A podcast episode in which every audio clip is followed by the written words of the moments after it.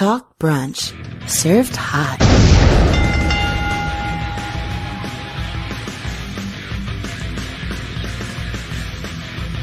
Talk Brunch Live. Rick Dara here, Captain Brunch. It is co-host, as always, Mr. Destin Soblo Frazier. Here lies Nate Robinson. Oh, he dies. And that- what- You're gonna have to run that one by me again. I totally lost you there. I was saying, uh, here lies Nate Robinson. He didn't die or nothing. It's just for the rest of his days, that man will be nothing more than a meme. Oh wow. Yeah, I can't disagree with you there. Oh boy, so it's been quite the weekend. I never thought that we'd have a weekend where we have like freaking certain musical artists. Like who do we have out there? Wiz Khalifa in the same uh pay per view as Mike Tyson? Snoop Dogg was on commentary. Like, What is going on? What was this? Some sort of a weird alternate timeline that we're in? I don't like this ride. Let me off. Yeah, wow. unbelievable.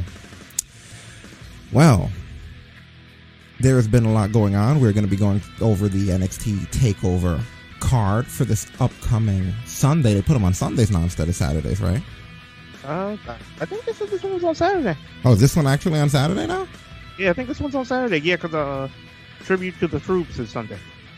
Wow, they can't make up their mind here. So sometimes it's Saturday, Oh, not just shit. alternating. Sometimes Saturday, sometimes no. Either way, we have the poll ready. So we're gonna be doing some voting on that. We're gonna enjoy some uh, post Thanksgiving Day videos and images. We're gonna talk a little bit about the future of Austin Creed and G4, as well as some stuff with the Undertaker. Of course, you can't have a Talk Brunch episode without discussing COVID nineteen, WWE's business, things happening with Retribution, Kenny Omega, AEW, and so on and so forth. Oh man.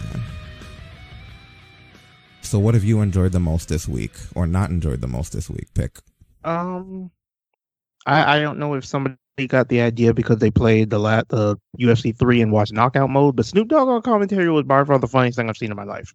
Snoop Dogg. Oh yeah, yeah, with the uh I know where you're going with that. with Mike Tyson versus Roy Jones and he said, It's like watching two of my uncles fighting at the barbecue. Oh my god, that's the realest thing I've ever heard in my life. Yeah, that was nuts. That was um it was it was different. What what were your thoughts as far as the Tyson stuff goes? So I think I've been hearing going into this that like there weren't going to be knockouts, which I was like, Mike Tyson and no knockouts is just weird. Mike Tyson and eight rounds or any amount of rounds is weird. That's the Right, longest like- I've ever seen Mike Tyson. It was strange. about First of all, one thing I know for sure, I think uh, Joan, uh, Roy Joe Jr. said it after the fight. Even at 50, Mike Tyson still hits really fucking hard. Not hard enough. I remember when Mike Tyson used to hit people and you would forget who they were. Be like, who was that? Who was that guy fight? I don't remember many of them when I think about it. Who do you remember that, that he fought? Not a single one. I remember that one that fell. Oh wait, no, that was all. of I remember some of them. I mean, I remember McNeeley probably because he was that was his return fight. them. yeah. You know, Welcome just how back, it What you got for me? Up, BJ Tyson. Yeah, but uh Jones didn't look good. I'll say that right off the bat. Like Jones, I would say out of everybody, uh he definitely looked out of shape. Like that dude was blown up when he hit his corner, man. Like I felt bad, but it was like funny at the same time to see somebody that blown up. He looked like he'd been through World War Three when you saw the way he was sitting there and he was blown up. Age is a frightening thing. Nothing scares me more than age. Nothing in this world is more powerful than age. I'll say that much. And uh somehow Tyson beat him because yeah, for his age, he still looks good. But that's just because when he was at his, terrifying at his age. Like, but that's because when he was at his prime, he was abnormal. Like think about it. How cool was that? That we lived through an era of Mike Tyson. There was a guy who went around, he would just punch people and almost one, one hit KO them. It was like the real one punch man when you really think about it. it, it really used to be like the fight only lasted as long as it took for Tyson to hit you one good time. and taking nothing away from Tyson because I enjoyed his era and everything, but I, I hate to, uh, pick, but as uh, the technical part of boxing isn't where Mike Tyson's talent was, in my opinion. When I watched him box growing up, Oh no. it never felt to me like this was a guy who he knew his fundamentals. Not saying that he didn't and that he's not an exceptional boxer because he is. I'm just saying that at the end of the day, when he got in the ring, it just kind of came off to me more like the thing that really made the difference was that savage inner part of him hitting them really fucking hard. And sure, it was great that he had his fundamentals down and knew how to box and trained and everything. But in But those also, like that man can knock 15, the soul out of you. yeah, but in those 15 to 20 seconds, if you look, a lot of the time he was swinging wildly. There was form there, but it was dependent on how hard he was going to hit you. Not how he was standing, not where he was standing, not what he was thinking, but he would just get in and he'd destroy people. They, they were the ones with the strategy that would fall apart because they'd have all these ideas and shit of things that they were going to do and try. You know, all these different ways that they were going to counter him, you know, and, uh, that just doesn't work. Not after you get punched in the face. You But get this- hit hard enough, all the technique goes out the window. And that's what would happen a lot of the time. Uh, People would find it disappointing. Like they talk about it like it's legendary now, but when it was happening, I remember people used to get pissed. You know, like growing up watching these pay-per-views live. You get a bunch of people together in this room. Remember, there was no UFC nowadays where you're used to that. You get a bunch of people. Tyson was the first, when you really think about it, case of this kind of stuff happening where you're expecting this big main event. All this build up, people gambling on it, who you got, all that kind of shit. And then like And you 15 don't seconds later. it to the minute. Yeah, 15 seconds later when you get getting ready. So after you watched a whole bunch of other, and boxing's just like UFC too. So you watch a whole bunch of other shit leading to, and then poop. That was it. So people, there were people that were pop for, it, but there were people that would legitimately at the time, since it wasn't like nowadays, that would, that would lose it. Feel like they'd lose their money a lot of the time. Where like nowadays, because of MMA, we, we more expect that there's a chance that our favorite thing might be 10 seconds. It doesn't happen often, but there are times when you least expect it, where you're watching something and you think, man, this is going to be good. And then something goes wrong and you're like, oh man. And, uh, Tyson literally is almost the founder of that shit. So it's interesting to see him in a, in a boxing match where he goes that many rounds and he still had all of his, uh, his movements and everything down. He was solid. Yeah. I think one time he almost went for a kick. What was that? Did you see that? He feigned the kick? He, He pulled- he looked like for a moment he almost forgot where he was. Like, holy shit. He was going to kick you. like- There's still a little inner Tyson in there. Imagine Tyson kicking people. That'd be some shit. I never even thought about feigning a kick in boxing like that. Like, you know it's not gonna happen. So it's just like Yeah, but that's the whole beauty of being Mike Tyson. You don't know it's not going to happen. You can't guarantee. Do you trust in Mike that much? That a bit a man's ear off. I don't trust him. Exactly. So if he feigns a kick, you're probably thinking you're dodging a kick. I'm checking the kick. That's oh. a great strategy. If you're Mike Tyson, you could feign all kinds of shit. You could feign going for a gun out of your fucking, out of your boxing trunks, you know? That motherfucker reaches in box. he hits the deck, right? They'll always wonder if he's going to turn back into the young Mike Tyson, that crazy guy, you know? Don't rule it out. Think about it. And the proof of this is that when he feigned the kick. When he feigned the kick, Jones reacted. Yeah, He dodged the kick. there's a certain level of crazy you don't trust. And Tyson's about that level. Yeah, that is that is absolutely insane. But I never thought that we would be in 2020 watching uh Mike Tyson and uh freaking Roy Jones. Right? I, I heard about else. this fight and I was like, no fucking way. Yeah, like is this a rib? No, no. There was no rib there. There was just beef. or how fucking Vince used to say it, beef. Write it down. No rib, just beef. You know, I bet so unintentional. That was the best part. I bet neither one of them ever gonna want to do that. Especially Jones. Jones is never gonna Oh, do that again. Like, um, I was talking to one of my coworkers today, and he said, like, Jones said in the interview, like, no matter the part of the thing with Tyson is even if you knock out, no matter where he hits you, it hurts. Like, there's no good way. th- th- There's no rope a dope in Tyson. when uh when when this fight was when he hit that corner, every time Jones hit that corner, and to me that's how I know now. Whenever somebody's done. Whenever he hit that corner, he had CM Punk face. Remember CM Punk face the second time he was in the UFC Oh. fight? Every time he hit his it corner? just like, yo, I'm still here. like every time Punk hit his corner in that second fight, I kind of knew that I'd never see him in the UFC again. Like, no, that's it for me. You know, like Punk was hitting those corners and Jones was hitting those corners very similarly. The way somebody hits the bowl when they've had bad Indian food, Oh, you know, he was hitting that corner like he was going through some shit in that corner. like you I. I haven't seen somebody hit a corner like that since Mark Mark Hunt in like round three. It's just like, fuck, I'm still another round. Yeah, like more? Why is there more? That, that is literally that is literally the fuck another round face. it's just like, wait a minute, I gotta get up and do that shit again. Yeah, and that's that's what you signed up for. I'm sure they got paid a considerable amount of money for that, though. Oh, box, boxers, boxers getting money thrown at them for some of the fights I see. But what do you think of them making this a draw? I couldn't. No, I, I don't like it. Even It's- though it wasn't a finish, like Tyson won that shit. For sure. At no point did Tyson look like man. I fucking. There were points where I feel like Joe. Every time Jones hit that corner, he was like, "Fuck, he had knocked me out." Shit, I'm still here. God damn it! Won't he finish it? Like, like Jones looked more sad that he had to go back for another round than if he was just got finished. And as the rounds progressed, he was getting his timing down and he was learning more about where Tyson swings and where his counter punching is and where he can answer back.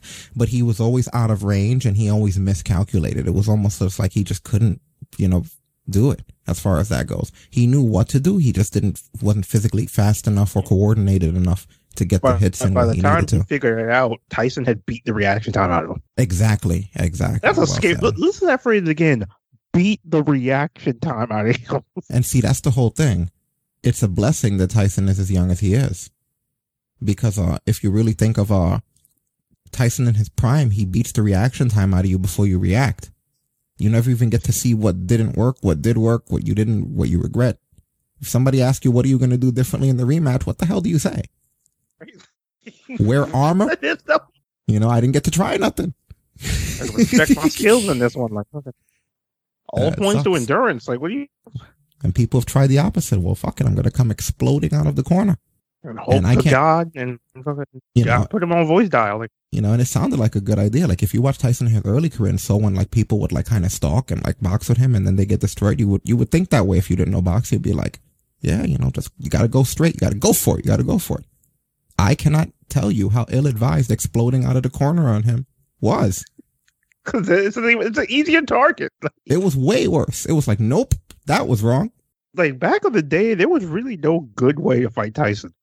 No, but that was the really bad way. And it just didn't seem like it was gonna Yeah, be. that was the worst. That was the lesser of two evil, and both of them were pretty fucking evil. As much as it's a video game, Mike Tyson's Punch-Out had it right. The whole key is you just can't get hit. You have to, you have to not get hit Yeah. here. This is a, this is a exercise in futility. You are not to get hit at all and you're to deliver small hits whenever you can and cross your fingers.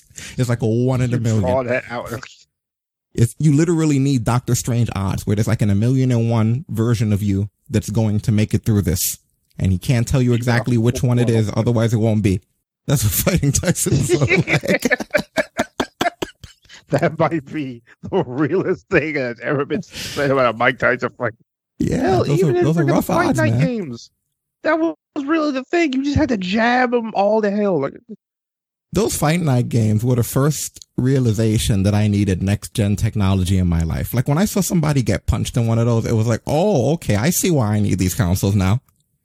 It was like, I completely get it. Like those were enlightenment punches, not only for the fighters, but for me. Cause when I first saw, all I remember going to someone's uh, house Fight and Night seeing, Champions. It's on Game Pass, so if yeah, you don't believe us, download it. yeah, I remember when I first saw like one of those dramatic closing punches that did, it was like, holy shit, seeing that for the first time. I know we take all that for granted nowadays, but seeing that, it was like, yep, sold.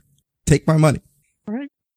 Which is kind of funny that Fight Night Champion still after all this time still looks really good. But uh, yeah, Yeah, unbelievable.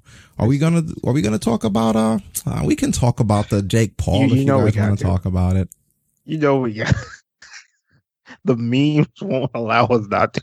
I didn't know too much about that other guy that wasn't Jake Paul until after the fight, but I do know now that he can't box. Oh no! See, see, see. When you're a basketball player, you can't jump into a contact sport. This isn't He for you. he didn't even know how to do a proper jab. Like everything he did just looked like shit. And I He was like, can't oh, this is gonna end well. That guy can't do anything. Have you ever been in a fight before? What what was he before this?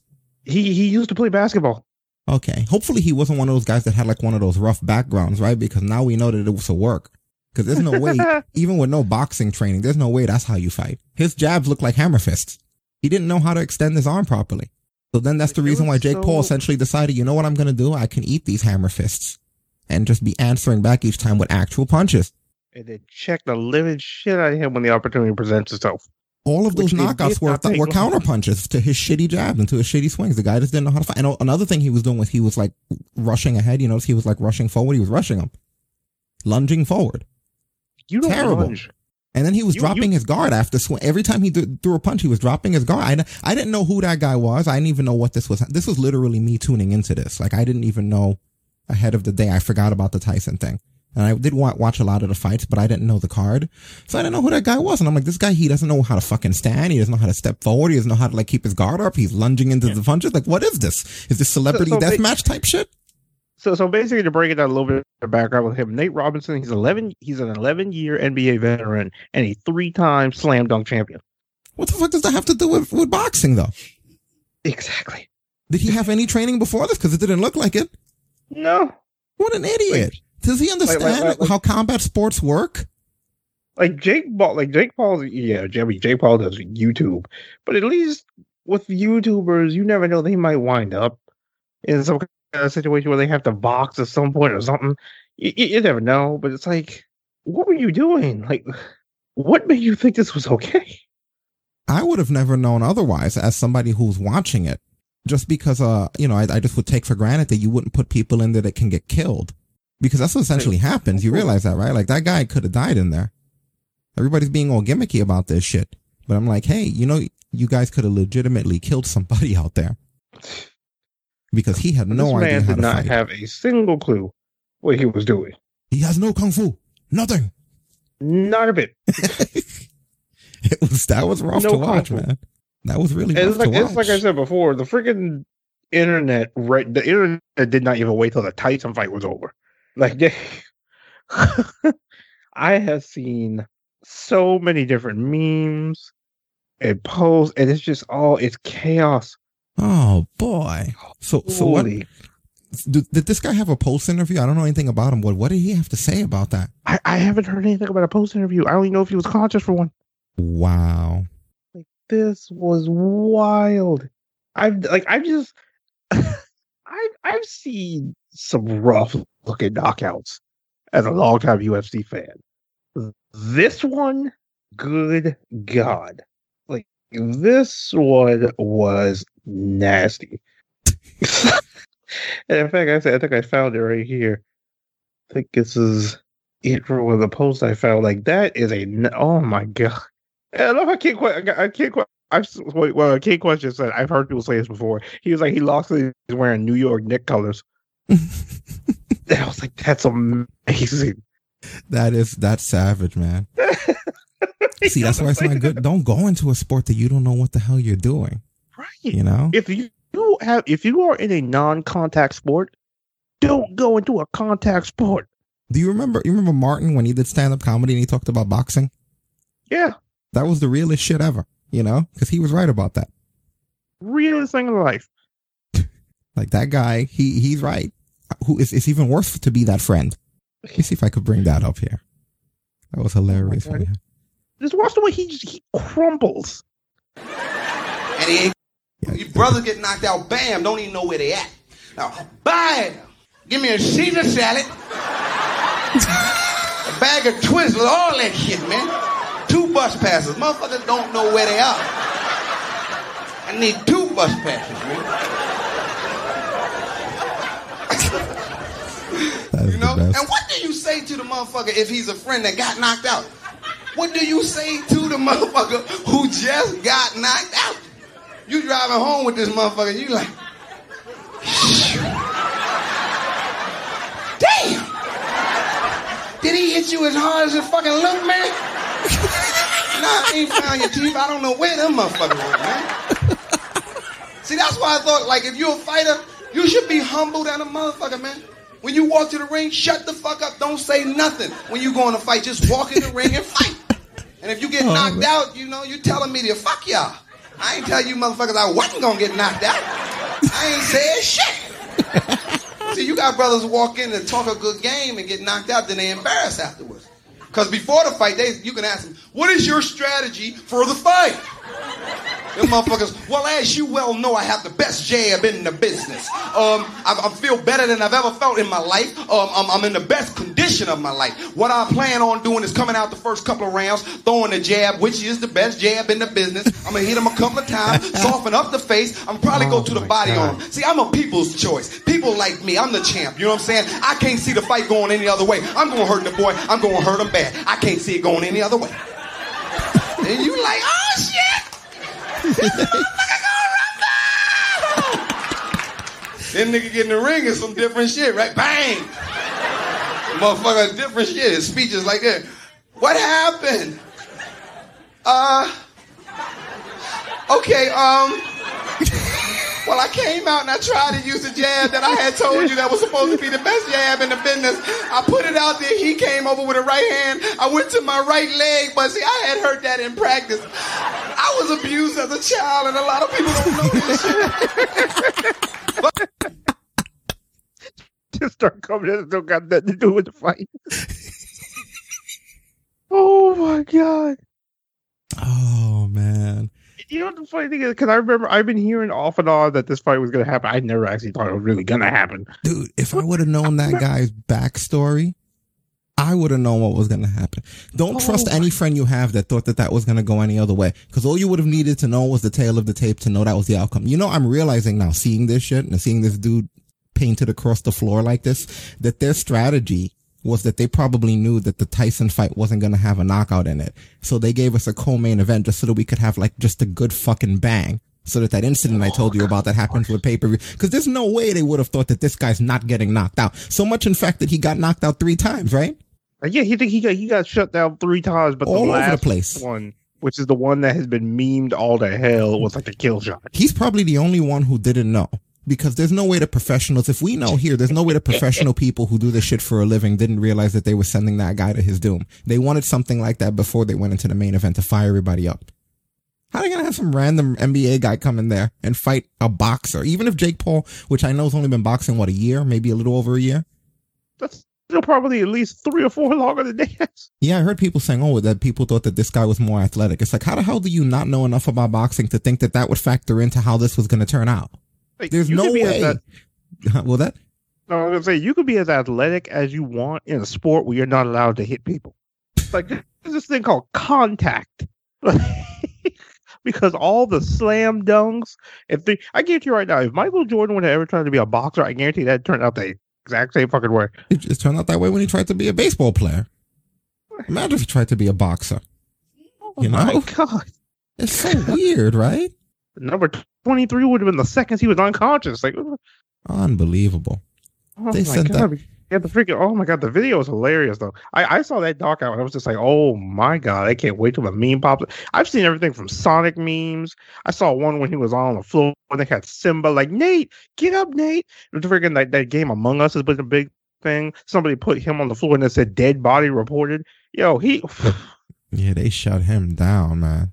oh my god. And the bad part about it is one, you can't talk that much shit and then get knocked out like that. Two, you can't get talk that much shit, get knocked out like that and be famous because that's it for him. If there's a post interview, somebody link me. I don't even know the, the, the young guy and I feel bad just because look at how he looks there. You know?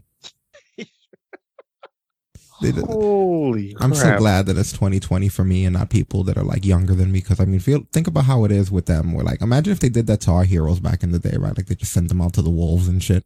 Yeah, know, we wouldn't for be able to handle that shit. You know, just send imagine just Jaleel White would have went out there and got knocked out by Mike Tyson because he trained for a couple of weeks and they're killing. Quest, I've seen that one too.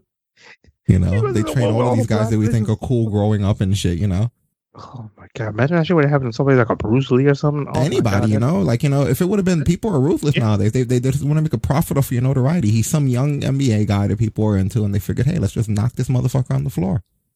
You know? Oh, dude, I like, mean, make shoot, we, we, we're, we're, gonna, we're gonna get to talking about G4 later. Imagine that had been like an Adam Sessler or somebody like, Like Kevin somebody, but you know what I mean? Like imagine if Muhammad Ali would have punched out Larry Bird or some shit. You know what I mean? Because Larry Bird thought that he's athletic enough to get in there and they allowed that shit. It's unheard of for these kind of things to happen. And we just accept it. It's like, fuck it. It's the end of the world. Let's just have Jake Paul knock out some random NBA guy, you know? This would have, this like everyone's acting like this is normal, that it was just on a boxing, which by the way was the co-event of Mike Tyson versus Jones. You know? like look at this. You know, can you imagine that? Like if fucking Larry Bird or if, if Charles Barkley would have gotten in the ring, fucking got knocked out. That's what that is. This this is this generation's Charles Barkley. in some way, you know, sitting on the floor. That is incredible.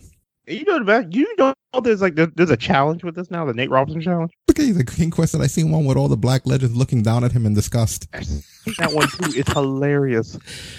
Yo, Oh, they- man.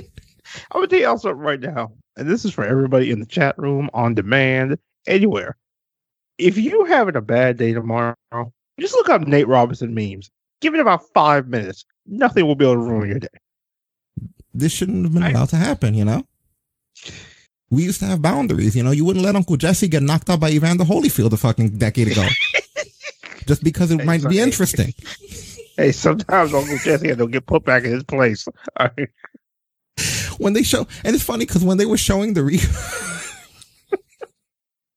when they were showing the replay, uh, I told Stace, I said, you know what this reminds me of? I said, looking at the replay, it reminds me every every sitcom has that one episode where the main character somehow winds up in a ring fighting someone who they shouldn't, like either in a boxing ring or or a thing. It reminds me of that montage of the ass whipping because the whole replay was just this guy falling all over the fucking getting knocked all over the place. It looked like one of those sitcom ass whipping montages. Oh my god, that motherfucker got like a Family Guy level knockout. Like he just. There, there wasn't like that moment where you see them try to save themselves. Like on that last one, he just. Lois Griffin did a better fucking job in her fight. Oh, oh my god. Lois Griffin made it past three minutes. Keep in mind, like people, this whole main event lasted three minutes. All right. He literally got three minute warning here. Both Chyna and Joey Buttafuoco did better than this guy. Not but a few. Go- I can't believe you brought Joey Buttafuoco. Is he retired or does he have to go back to the NBA now in I shame? don't. Th- I think. I don't think. I don't know. I. I don't know. If he isn't, he better be now because that's it Back, for him. back to the Like, I- wall like, with you. like I said, that dude is nothing more than a meme for the rest of his days now.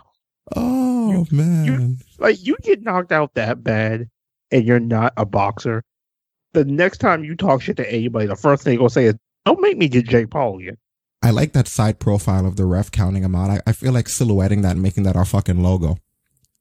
Oh. Quest said he should have fought Dustin Diamond. Dustin probably would have knocked his ass out too. Oh man, Screech of all people. Oh God. If anyone finds it, I'm dead serious. We need this on the air, even if it's next week. We need a post interview with, with this dude who who they need, now need to spatula off the floor. I'm telling you, I don't know if he was ever conscious enough to get one. Motherfucker was like, I don't even remember what happened. I just woke up in the locker room. Well, there's someone who's not going to be demanding a recount.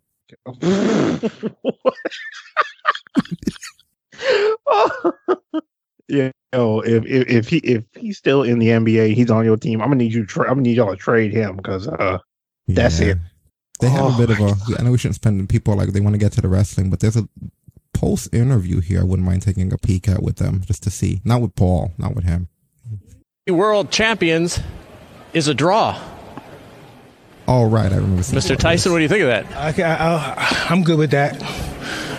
You think you won the fight? Yeah, but I'm good with a draw Why? because I entertained the crowd. The crowd was happy with it.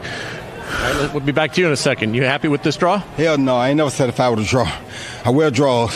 I don't do draws. You just I did like a draw. it. You But almost got your dude is so draws. You almost got strong, knocked man. out of your draws. Eh, I understand why they be say happy with that some things are bucket draw. They list. do it again. Because when he hits you, if it's his head, his punches, his body shots, don't matter. Everything hurts. So for me, I thought I did enough boxing on the outside to edge it out, but you know, I'm cool with a draw. Yeah. I mean, we just might try to do it This again. isn't, this isn't a survival. Well, you ain't gonna do that shit again. Look at it. I at don't you. know. You looked exhausted for a little while. Did the body shots take a toll? The body shots definitely took a toll. The body shots are what make you exhausted. Any good fighter knows that. And I knew it too. I thought I had a six pack that was all right, but I guess I'm going to give me a 12 pack. Because the six ain't getting it. Took it. It came back like nothing. You took it. You took it. I knew I hit you with a good shot. You took it. Tyson still looks it. scary. They're lucky he's a baby hey, face I respect that. I respect that. Mike, at age 54, you haven't been in the ring for 15 years. Don't you miss heel how Mike would you Tyson that would your eat your children? your stamina, and overall how you perform? Well, Yo, I'm Mike used to Tyson doing it for three you, minutes. You love him? And um, This new baby face Mike Tyson. felt Now you know we're in a weird world. And um, I'm just happy I got this under my belt, and I'm continuing to go further and do more. You'll do this again. Absolutely. Of course you will. You're in great shape. Well, let me let me ask you about your performance. W- w- What what was it like for you to be in the ring as compared to what it was when you left as a professional? I was very happy to be here, and um, despite performance-wise. yeah, despite what anybody said, but despite what everybody said, I was so happy to go to eight rounds. Because everybody knows I can knock somebody out, but everybody don't know I can go to eight rounds, Yeah, ten exactly. Rounds, and that's what I'm more see him go eight grateful rounds. for now than anything. And no knockers, knockers don't mean nothing. You gotta be able to go the distance. That's fighting. There Everybody you go. has a plan until they get hit. Look at that, completely got hit? different Mike Tyson. And this how did isn't it even the same. you? This is I went to. Plan B. I hit him back. Uh, Roy, uh, you want to continue this now at age 51, or, or, or did you get dissatisfied at this point? Man, it's hard to say. My Pensacola fans love me. we gotta do this shit again. We gotta do this again. Everybody loves Mike. Um, I love Mike too, but uh, you know, it's something to take them punches in there from Mike. So, you know, I go talk to my family, see how they feel about it. If they thought they enjoyed what they saw, then if we want to do it again, we'll come back and do it again. But A lot of people were afraid, Roy, you might get hurt tonight. Were you really afraid in the back of your head that something could happen that, that might have put you in peril? I was afraid I might get hurt. I was. I, I didn't fight in 20 years. He only f- stopped fighting for three years. I'm afraid I might get. Why nobody care about my ass? Well, that's typical, right? He been fighting 15 years. He stopped fighting three years ago, and everybody worrying about his ass. No, nobody thinks that a giant is going to fall. I haven't did this in 15, 16 years. I'm not a giant. I'm a beginner. Did he ever hurt you tonight? Well, listen, he he surprised me with the hook. He hit me with a hook, a good hook. hurt. Yes, it did hurt. And back to the question: Yeah. Were you afraid of being in peril? man, once I go in there, it's all it's all, all balls to the wall, bro. I mean, I, I feel the shots and I know they're gonna hurt, and I know he could take me out if it's possible if he came with the wrong one. But for me, man, I'm game. I go to the end. When I put these on, it's a wrap. Take me on the stretcher. You know. Final thought. Final thought. Would you do this in a non-exhibition circumstance if you could get a license? No, I'm just going to do this. This is bigger than fighting for you know winning the championship. We're, we're humanitarians. We're helping people. That's bigger. That's I'm into that now. And I like to thank Magic Mike, Jet, Ron, all my sparring partners for kicking my ass to get me in shape. I love you guys. Can't wait to get back in the, the gym with you. Mike, thank you. Enjoyed it. Thank you very much. But yeah, so that's that's you see how how nice and everything was, how upbeat those guys are compared to the aggressive, angry, specifically Tyson. You know, yeah, you're right. We do need Snoop to do Yeah, I remember commentary. old school mean ass. I, I I think I've told about the cause on the show before. Hmm. My favorite interview of all time was that one time where I think he snapped on like a reporter or something. And the first thing this crazy motherfucker says is, "I'll fuck you till you love me," and I'm like, "What?" Yeah, yeah, he was always a little bit over the top, intimidating, unpleasant to be around, and now he's like completely turned that around. And yeah, Snoop doing more commentary. We got our first experience in Snoop commentary when we streamed uh, the UFC. We did stream that here, right? The UFC game that had him in it. Yeah, yeah. Um, That was a I believe it was ago. UFC three. He was actually in it. Yeah. Okay. Cool. Cool. Well, yeah, that was just. I didn't even plan on talking about the Tyson stuff. That was like completely un, unplanned, but you know, It was such a thing where I feel like it was necessary yeah, because that- everybody's been talking about that this weekend. Yeah, and I'm sharing that in the chat room for you guys, and I'm also putting it on our social media. Follow at Talk Brunch on Twitter if you're not already for all of those links. And there you go. All right, well, let's talk some wrestling stuff. Let's start with the fun stuff, like we always do. You know, because we don't want to, you know, depress you guys right off the bat. Ronda Rousey, uh, she was in a World of Warcraft commercial apparently recently. Uh, I wanted to see what this was all about here. I didn't even know they still did WoW commercials. Yeah, yeah. I haven't thought about WoW commercials. in, My God, years.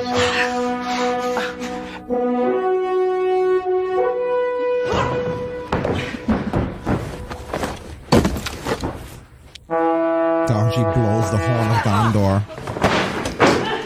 That's what it looks like.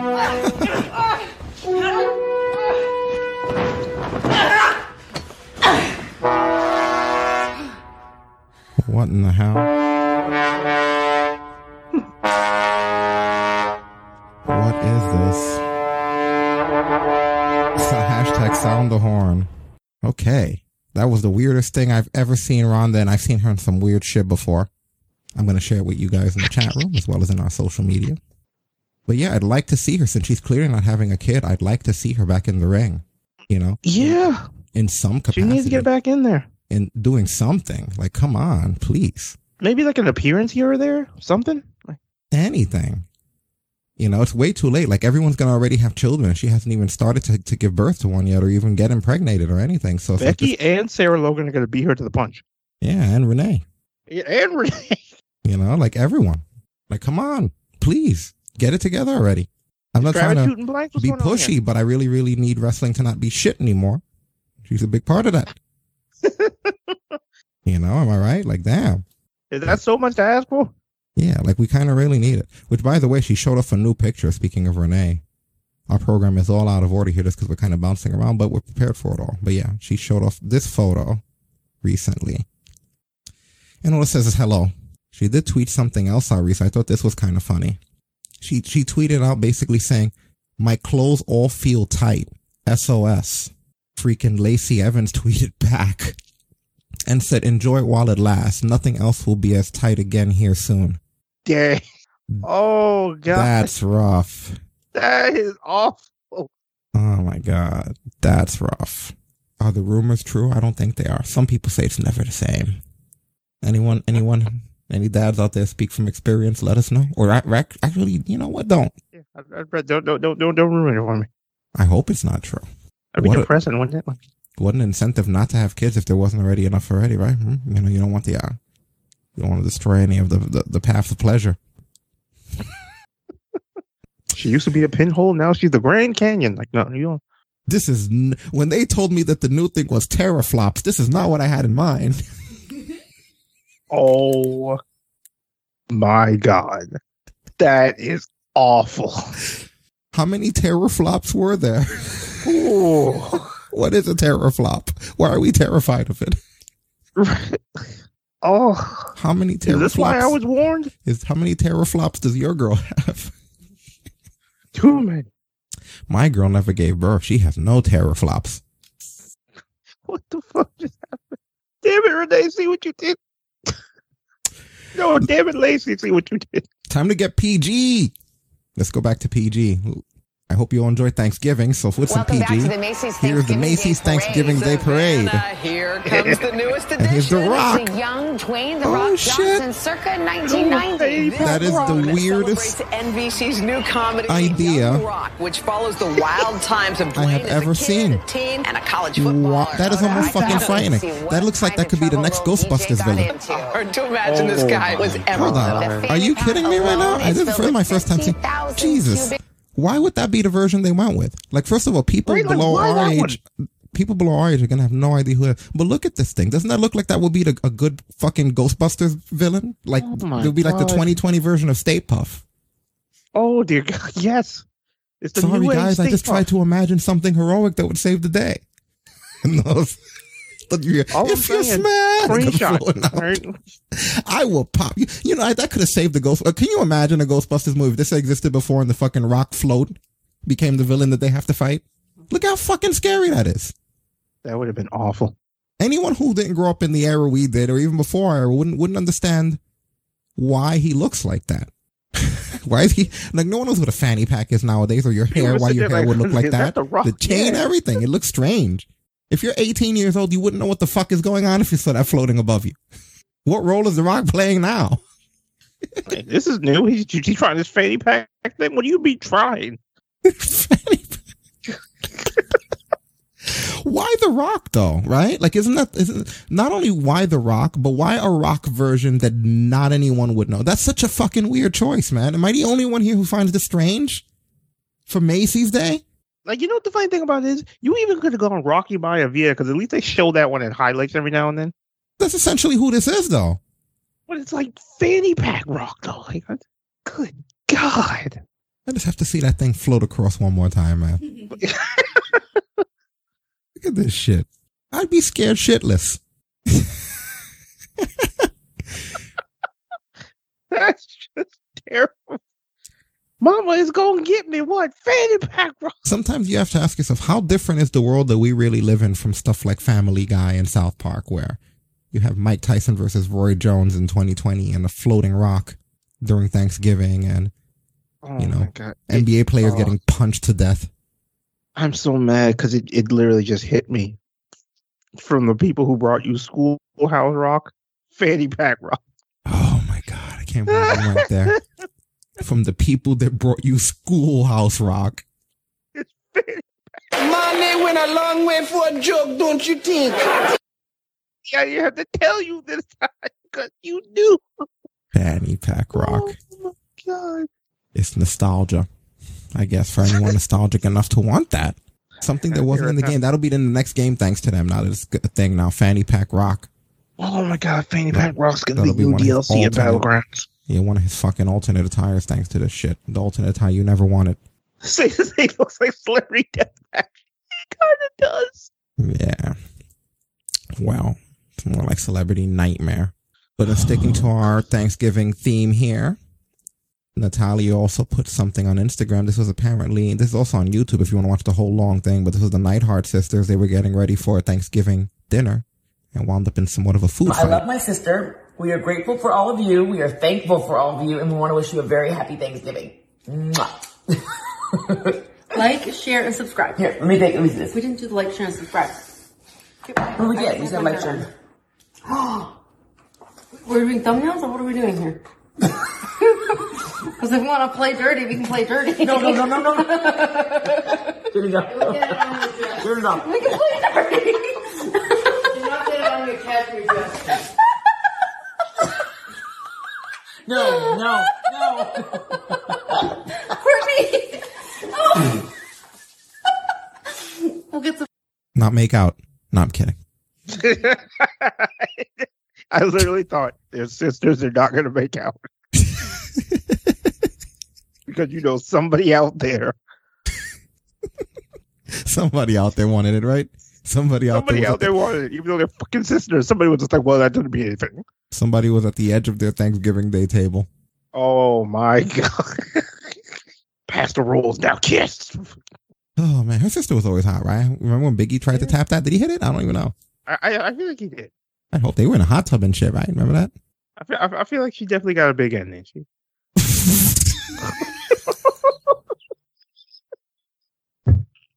I couldn't stop myself. I couldn't. There was no other way out of that for me. Unbelievable, man. Oh, Unbelievable.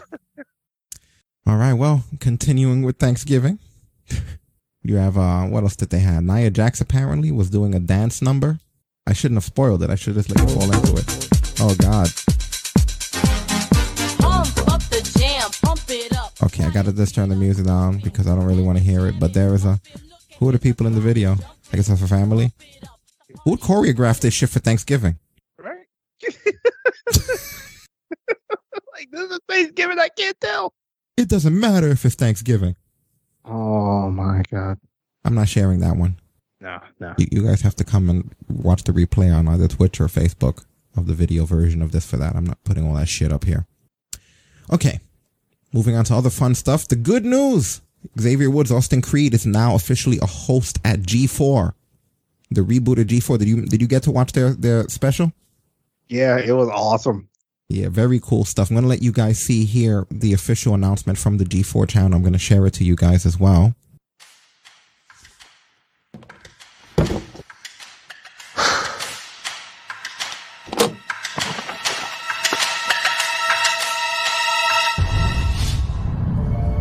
Your entire life. The past. The future. Lunchtime. It's all been leading to this. Let's see what happens. You sent out a rallying cry, and the internet responded. That you have the qualities G4 requires. Cool under pressure. A fighting spirit. And slightly above average hand-eye coordination. Come on, come on, come on! You love animals, but are terrified of dogs. You have full collections of Sega Saturn, Dreamcast, and Wii U games. Yes, the Wii U. For some reason. WWE superstar Xavier Woods, aka Austin Creed. Welcome to G4.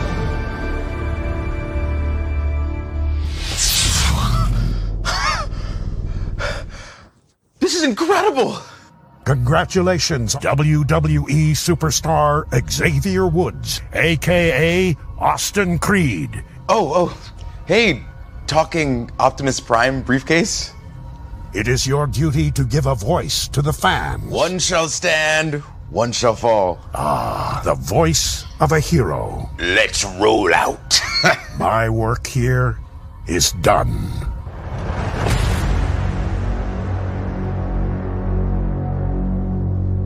I can't think of someone who fits better into the uh the G4 role of host that they have than someone like Austin Creed.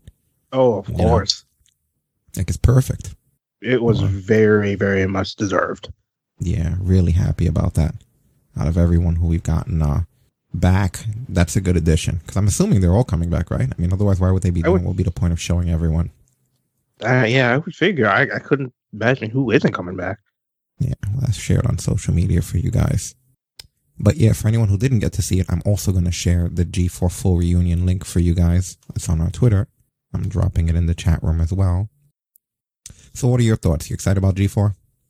Oh, I'm so happy to have them back. Like, it's kind of funny. This is literally the second time this year was the first time being Animaniac. I feel like I'm getting to reunite with old friends again. Cause like G4 was like my thing when like I come home from school, got homework done. It fucking it was X Play, Cinematech, Attack Attack of the Show. All that was like that was my childhood. I know about half. I I think that's the thing that I was already in the gaming, but that was the thing that like really kickstarted it for me. And I've even told you like a couple of times off the air. I've discovered like a got a ton of like full X Play videos on uh YouTube that I'll just binge through. And it's cool that now it's not just reminiscing anymore. It's literally like this whole thing is back. Yeah, I was a huge fan, especially of Attack of the Show. I think Kevin Pereira might be the first person I ever followed on Twitter um, back in 2008 or 2009. And uh, yeah, this was always a big part of my life. And I it was before, it was different because videos and viral stuff wasn't the way that it is now. So it's going to be harder for it to survive in today's climate. But uh, the personalities will definitely help. Oh yeah, for sure. And uh, while we're talking about the gaming stuff, according to Fightful, uh, WWE has, uh, I didn't even realize that they're allowed to do that, but WWE has apparently given people titles within up, up, down, down. Uh, they're like basically for learning new skills and having responsibilities with the up, up, down, down channel. And the people that were given responsibilities of co-commissioners of the up, up, down, down channel. And this is by, in case you didn't already know, this is part of WWE um their incentive of trying to build a bigger online presence and have more of their own content. But apparently the co-commissioners now of this up up down down channel are Mia Yim, Shayna Baszler, Dakota Kai, and Jessamyn Duke. AKA BRE, best roommates ever. Yeah, so these are the four co-commissioners of Up Up Down Down. So they're going to be contributing a lot more stuff to the channel with these new roles. They're going to and apparently the whole purpose of this is for them to learn, this is the quote here, it's for them to learn the inner workings of Up Up Down Down in an effort to add more content to the growing channel. And they'll get a lot of freedom and creativity. So those are the two quotes. But yeah, they're, they're putting them there so that they'll learn the inner workings of how the channel functions and operates. Since WWE, and really no one here aside from Woods knows fuck all about gaming or how to run a gaming channel. I guess this is their way of sort of spreading their tentacles around the gaming universe and the up, up, down, down community, as well as they do everything else. And then let's be realistic about it. Should they ever decide they want to bump out Woods, can probably do that and then just have like the girls run it, as weird as that would be. What do you think of this gaming ambassador shit? I mean, if it's what they want to do, cool. But it's like I've seen Jessamyn Duke's Twitch channel in the past. I know Mia Yim has started getting hers rolling. The same with Kai and think um everybody else. It's kind of like, eh.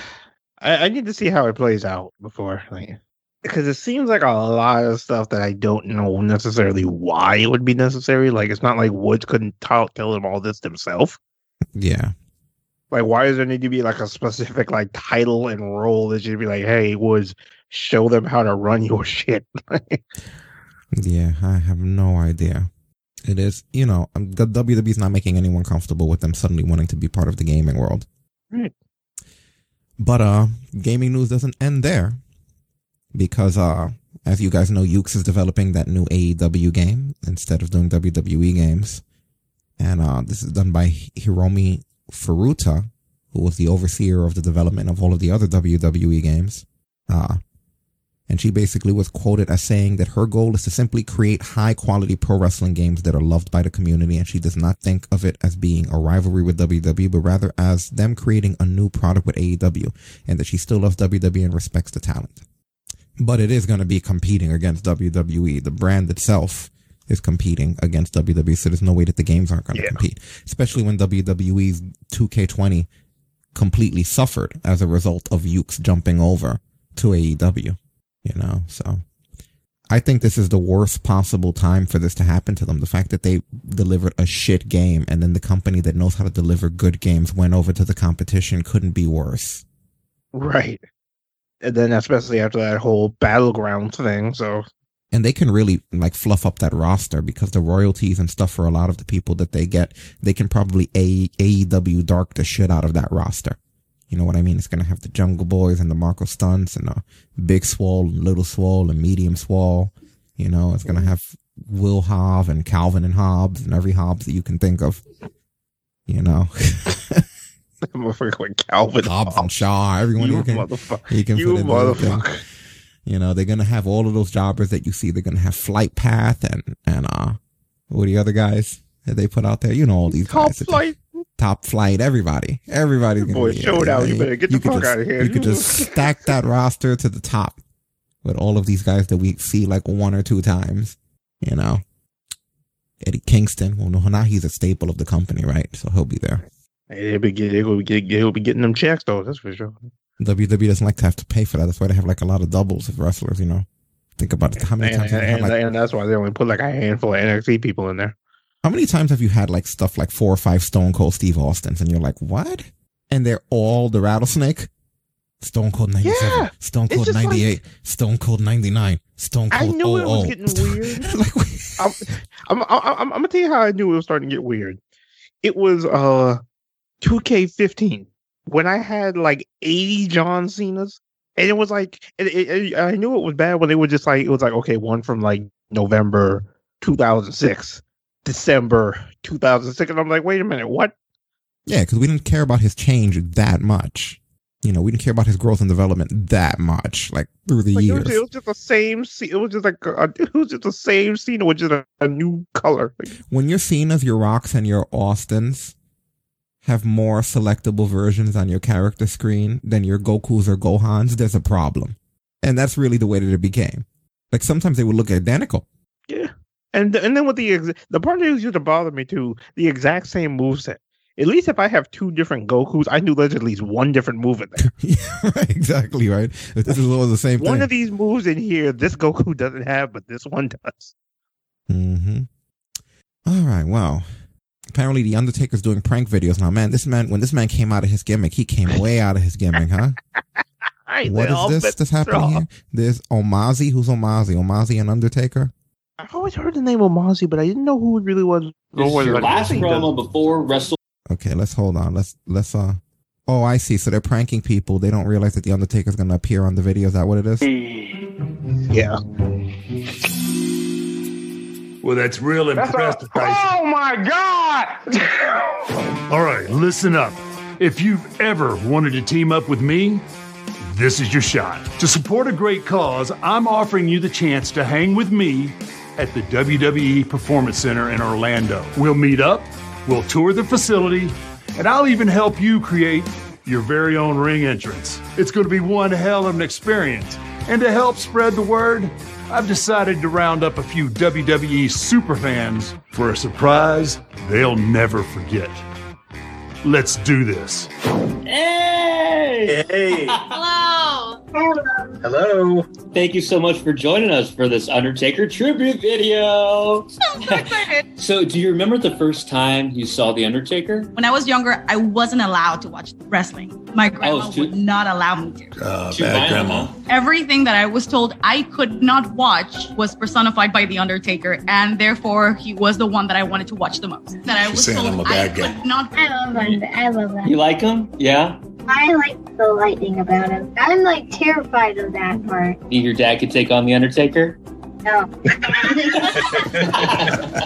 we watch a lot of behind the scenes stuff, and I love that in real life, he's just like the coolest guy. Kind of reminds me of my dad. I'm just like, yeah. How about a big brother? You're like, I gotta be But dad. then when he comes out in the stadium, you're like, we're all gonna die. I would have loved to have seen the the Rock nowadays take on the Undertaker now. I would whooped his I would candy have ass too. that. That's why Like, Rock left. It's He had to go make movies instead of wrestling. Yeah, totally. I, I've Yes. got my fingers crossed. Just really hoping that WrestleMania 36 was not the last time we were going to see Undertaker wrestling. you have like a. Let's just try one more thing. Picture yourself inside the squared circle. It's you and the Undertaker this Sunday at WrestleMania. Fans are chanting your name like Batty, Batty, Batty. Undertaker. I've beaten them all. Rock, Stone Cold, Triple H. I have destroyed them all. And I got something for you, Undertaker. What do you got for me? Holy Let me know what you got for me. Oh, God. I quit. You win. You two versus the Undertaker at WrestleMania. Okay. Look at her stretching.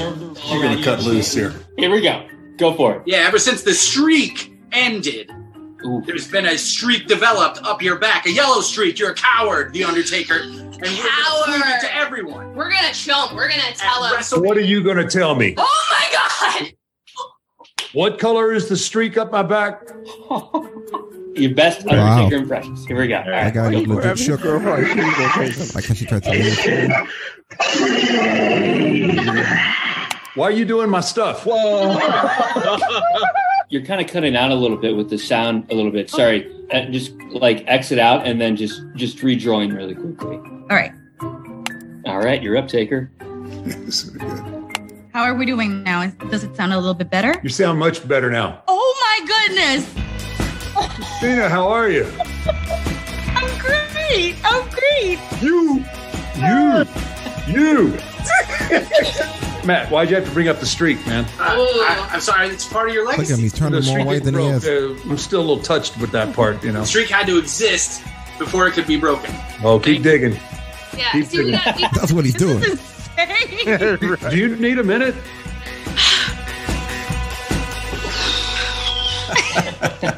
So now it's your turn to come face to face with me. Click the link or go to omaze.com slash undertaker and enter for a chance to team up with me at the WWE Performance Center. It's going to be an experience you won't soon forget.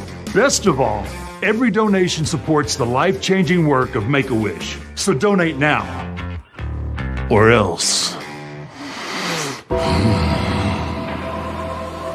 Okay, well, you know, that's cool. It's, it's still weird for me to see him out of gimmick though, but yeah, definitely go donate if you can. I'm gonna put the link up for you guys. It's, it's cool for me to see him out of gimmick. When I see shit like that though, I'm worried. I don't want the Undertaker to become the male version of Elvira. You know what I mean? Oh, God. Where it's kind of like he's in, he's not, he's half out of his gimmick. You know what I mean? It's not so much before the way he described it was like now it's time to hang up the Undertaker and just be old Mark. And I was like, all right, cool. But now, like with the promoting and the marketing, he's like half Undertaker, which is kind of like the way if you look at the older version of Elvira, she's kind of half Elvira. She's kind of gimmicky, but every now and then she'll do an Elvira laugh or an expression or something. That's what he's kind of doing, you know, like, over like, you know, hey, you know, eat Lucky Charm, but don't forget to rest. Like, what the fuck? Like, it's just awkward, you know? You know, it's so funny. At first, it used to be, but I guess to an extent, for certain things, the work he has to kind of bounce in and out. But it's cool to see him just having fun now. Like he had to be just like serious taker for all these years.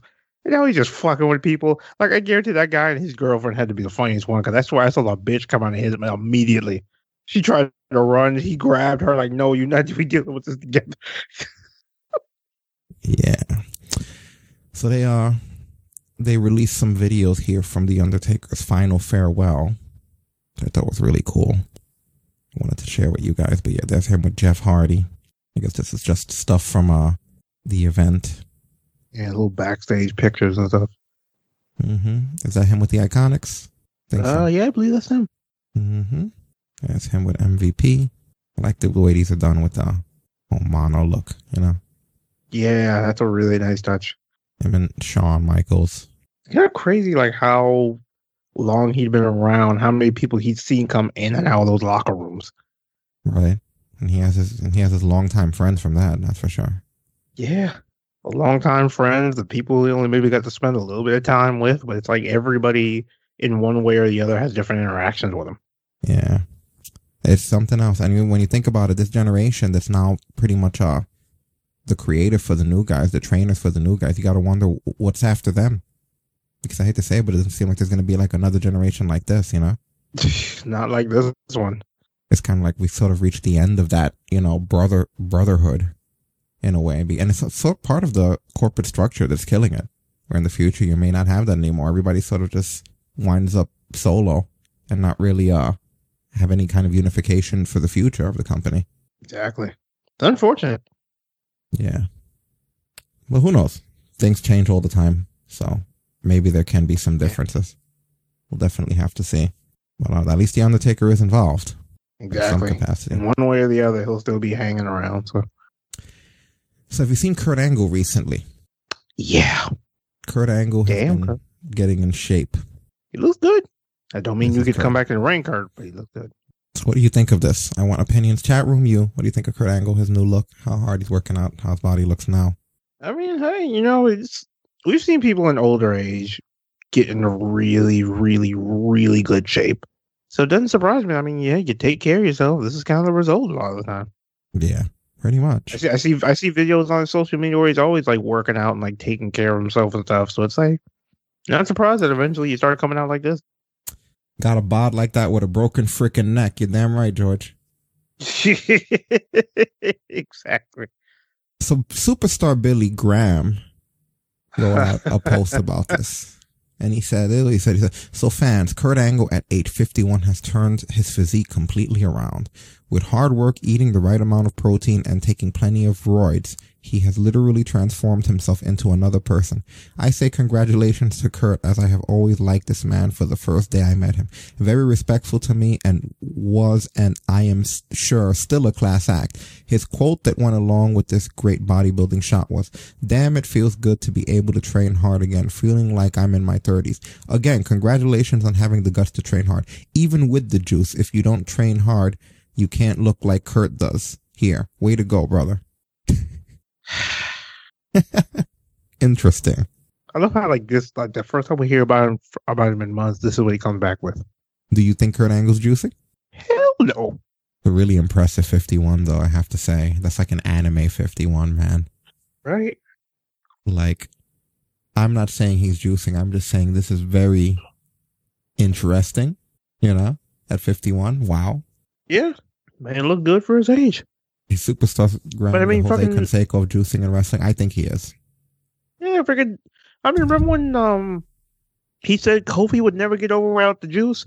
Like, come on, dude. I- i- If Billy Graham thinks you're juicing, that's a guaranteed sign you're not juicing. Yeah, you're probably right there. but, I mean, I'm just saying this is a very impressive physique. Oh yeah, well, was definitely ain't ain't a shadow of a doubt about that. Yeah.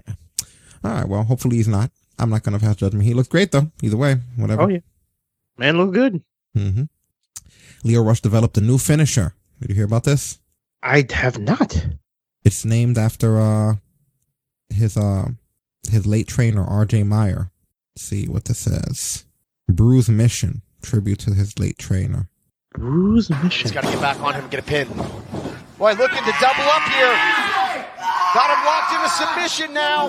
Man, I've never seen this where he's to- it's almost like a neck back crank where he's Nowhere torquing to him sideways and this has got to be painful. There it goes. Here is your winner, Lio Rush. That tells you something about the respect that Lio Rush had to earn for Adrian Quest because how many people has he put away with that final hour of Frog Splash? He knew he would have to double tap this zombie. He went for the submission to boot. He knew it was going to take more. What do you think? It looks like almost three different submissions in one because I see, I see the neck crank. I see what looked almost like um, kind of like the Gargano escape. Yeah. I also see like what looks like that really rare UFC submission, the Twister. Yeah, it's interesting that a guy with his wrestling style would go for a submission as his new finisher, you know? Yeah. which I like it because it's so different, so like you don't expect it. Yeah, I guess in a sense you could look at it that way. Yeah. Where the hell is every- this every prime time? What is this? What is this prime time thing he's wrestling on? Um, I've heard little whispers about this company here and there. I know um they did a tribute show or something for his um for his trainer. I think this might actually have been that same event. But yeah, he's been he's been kind of bouncing around places here and there though. Hmm. All right, well, good for him. Alberto Del Rio news here. Oh God. Yeah, I know, right? So Alberto Del Rio. Apparently, his girlfriend, ex-girlfriend, after what happened, released an Instagram post. It was in Spanish and it was translated, and it says, "Uh, an apology to the Rodriguez Del Rio family for the damages caused by my mistakes." So, uh, I don't know exactly what that means, but she's just apologizing for the damage caused by her mistakes. I don't know what the hell her mistakes were, but this is what she put out there. And uh, after she put that statement out there, the brother of Alberto Del Rio, Hijo de Dos Caras, he wrote, uh, the truth always falls under its own weight. Garbage person. He basically called her a garbage person. So uh, these are the th- things that she was quoted saying. We have the whole quote here? Yeah, he said, well, band, as everyone knows, the truth always falls under its own weight. After so many months, finally, the garbage person who accused my brother of something totally false spoke with the truth, admitting his lie. And although he apologized in such a mean way after everything he caused to m- me, brother, and my family, both personally and professionally, hopefully it will serve for those people who destroyed my carnal to open their eyes and for those people who supported him and did not turn their backs on him do justice because in the end he like many other celebrities was the victim of an advantageous and greedy person. Like so many who abuse the spotlight and try to profit at whatever cost the truth will set you free. That's weird how that whole thing got cleaned up like that right? Yeah. the fuck is going on here? I, I don't even know anymore. this seems like it's out of left field. Like suddenly she didn't even say what she was apologizing for what her mistakes were she never said that she was lying. But uh hmm, looking at this here. Apparently it's being reported by the sheets that uh there is no record that exists anymore for alberto del rio's case. Now it has been noted by dallas justice that uh in texas under certain circumstances you're eligible to expunge your criminal record. Under texas law if the case was dismissed by the district attorney or no billed by a grand jury but whatever the case may be the record that we've been talking about isn't there anymore at all. It's gone. So it doesn't really matter what anyone's opinion is of what happened because there was apparently enough done that it's just been g- deleted completely. It is no longer canon. So apparently, the I guess the assumption is that the charges were dropped. Yeah, that's the only trial- thing it the could trial be. date that he had January 25th. Apparently, that's gone too. And when you look up his records, the only thing that there's there is from Bexar County, the two 2016 divorce that he went through. Hmm. The clean slate, as Batman would say. Hell no. I can't believe you just Batman him. The clean slate. Hmm. Interesting stuff going on here. This, this is some shit. Yeah, I guess. What are your thoughts on that? Do you think he's not guilty after everything, or Oh my god, I want to, I want to know what these mistakes were that you mentioned because that's like a pretty vague statement. unless the mistake is lying? Yeah, that's that's the thing about it with the charges just suddenly disappearing. Chip, you know what? You just made the list. Oh no! Oh, here we go. Oh, thank you for the follow, bro. Tato chip. Um, Hello. Yeah, that that is great. I love that fucking name. But um, yeah, like with the fact that like the charges just disappeared, unless she explains herself further, that's the only thing you can really think of. Which, if that's the case, that is fucked. That is strange. That is definitely strange. Yeah, either that or Del Rio has some influence somewhere. Some power was flexed. You know, they made her an offer she can't refuse. So, it could be one of those things. I don't know. I have no idea. Really weird stuff.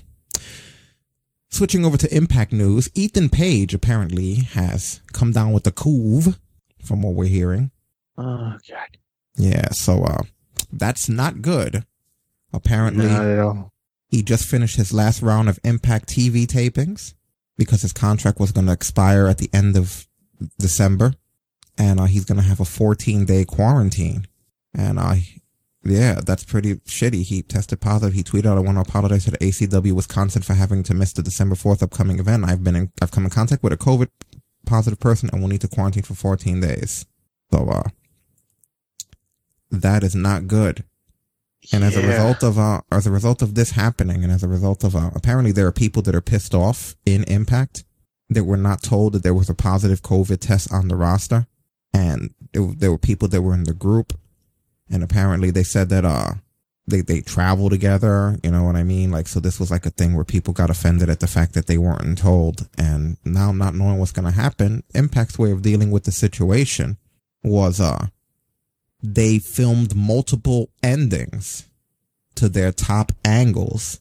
That way, depending on what happens, will be the ending that they play, I'm assuming. Yeah, pretty much. Hmm. That's stupid. Yeah. Why not just be honest the way AEW is? That's the one thing AEW is good is transparency. Like if someone gets COVID or sick or something weird happens or, you know, whatever, just fucking say that it happened and move on with the show to the best of your ability. You literally taped multiple endings. Like I get that there's kayfabe and shit, but Jesus, now we're crossing the line here. What are you gonna do Like next? thi- Green screening motherfuckers? Like this is a day and age where kayfabe's not an excuse anymore. Yeah, that's a bit much. There ain't that much kayfabe in the world. Exactly. But this is what they're doing. Alternate endings. Yeah, get well soon even. Oh man. And unfortunately, in other Impact sad news, Bob Ryder has passed away. Co-president Yeah, Bob of Ryder was Impact with Wrestling, them for a co-founder. long time. Yeah, Bob Ryder has been around forever. And I know sometimes on this show, I'll admit we were critical of certain things Bob Ryder has said in regards to defending Impact. I think he's one of the people who defended when there were empty seats all over the damn place. I do rode with them literally until the end. Yeah, he was found dead in his home in Nashville by police this past Wednesday. He was always battling cancer. So, uh, yeah, that was unfortunate. And yeah, thoughts and prayers, condolences go out to everyone, his family, his friends, everyone who's known him. So it's bad to lose a staple of the wrestling community. Oh yeah. And well, in other news, Jay Uso is getting his own merchandise. That's right. You're gonna be able to get your own Uso merchandise. He was actually rocking it uh this past Friday. Mm-hmm. He rocked on a SmackDown, which we're gonna go over later tonight. Yes, I'm gonna get him merchandise. That's right. So Oh, look at that. Uh, Main event Uso. Look at you. Yeah. Worried about your brother now because he has no recognition. Like now, you now everyone knows you. Yeah, he better he better take that ass whooping into the family too. Yeah, pretty much, right? That's like a gang style initiation. I gotta kick your ass so bad you join the family. Uh huh. But um, yeah, I'm glad that he got that. I mean, it goes to show that sometimes the most unlikely people can get pushes in this company. You know? Yeah, because it was so just out of left field. Nobody saw that coming, and it wound up working out so well for him to where he's doing some of the best stuff I've seen him do. Yeah. So that is very cool for him. Support Jay if you like the shirt. Yeah. You know what I was thinking too, um, as I was watching this past Friday? Would this kind of be similar to how things turned out for Jeff when the Hardy split? Even though the Usos haven't technically actually split? In some ways, in some ways, they've definitely um acquired their own identities here. This has definitely helped him. Yeah, because it's like nobody's really thinking about Jimmy until you see him on TV, where every time you see either Heyman, Roman, Jay, or whoever Jay, whoever Roman's feuding with, you're constantly thinking of Jay. Like he's kind of like pushed himself out in front a little bit with this thing. Well, hey, if you're there to put in the work, you're supposed to get the reward. That's how this originally was supposed to work, right? Exactly. You know, it's just the way that it's not working now. Yeah. So, yeah, I know it sucks. But while we're talking about clothing lines, he's not the only person who has a clothing line. Because Chris Jericho apparently has a new Painmaker store where he's selling a bunch of his own clothing. Have you seen this? Uh, I think I might have seen a little bit of it here and there.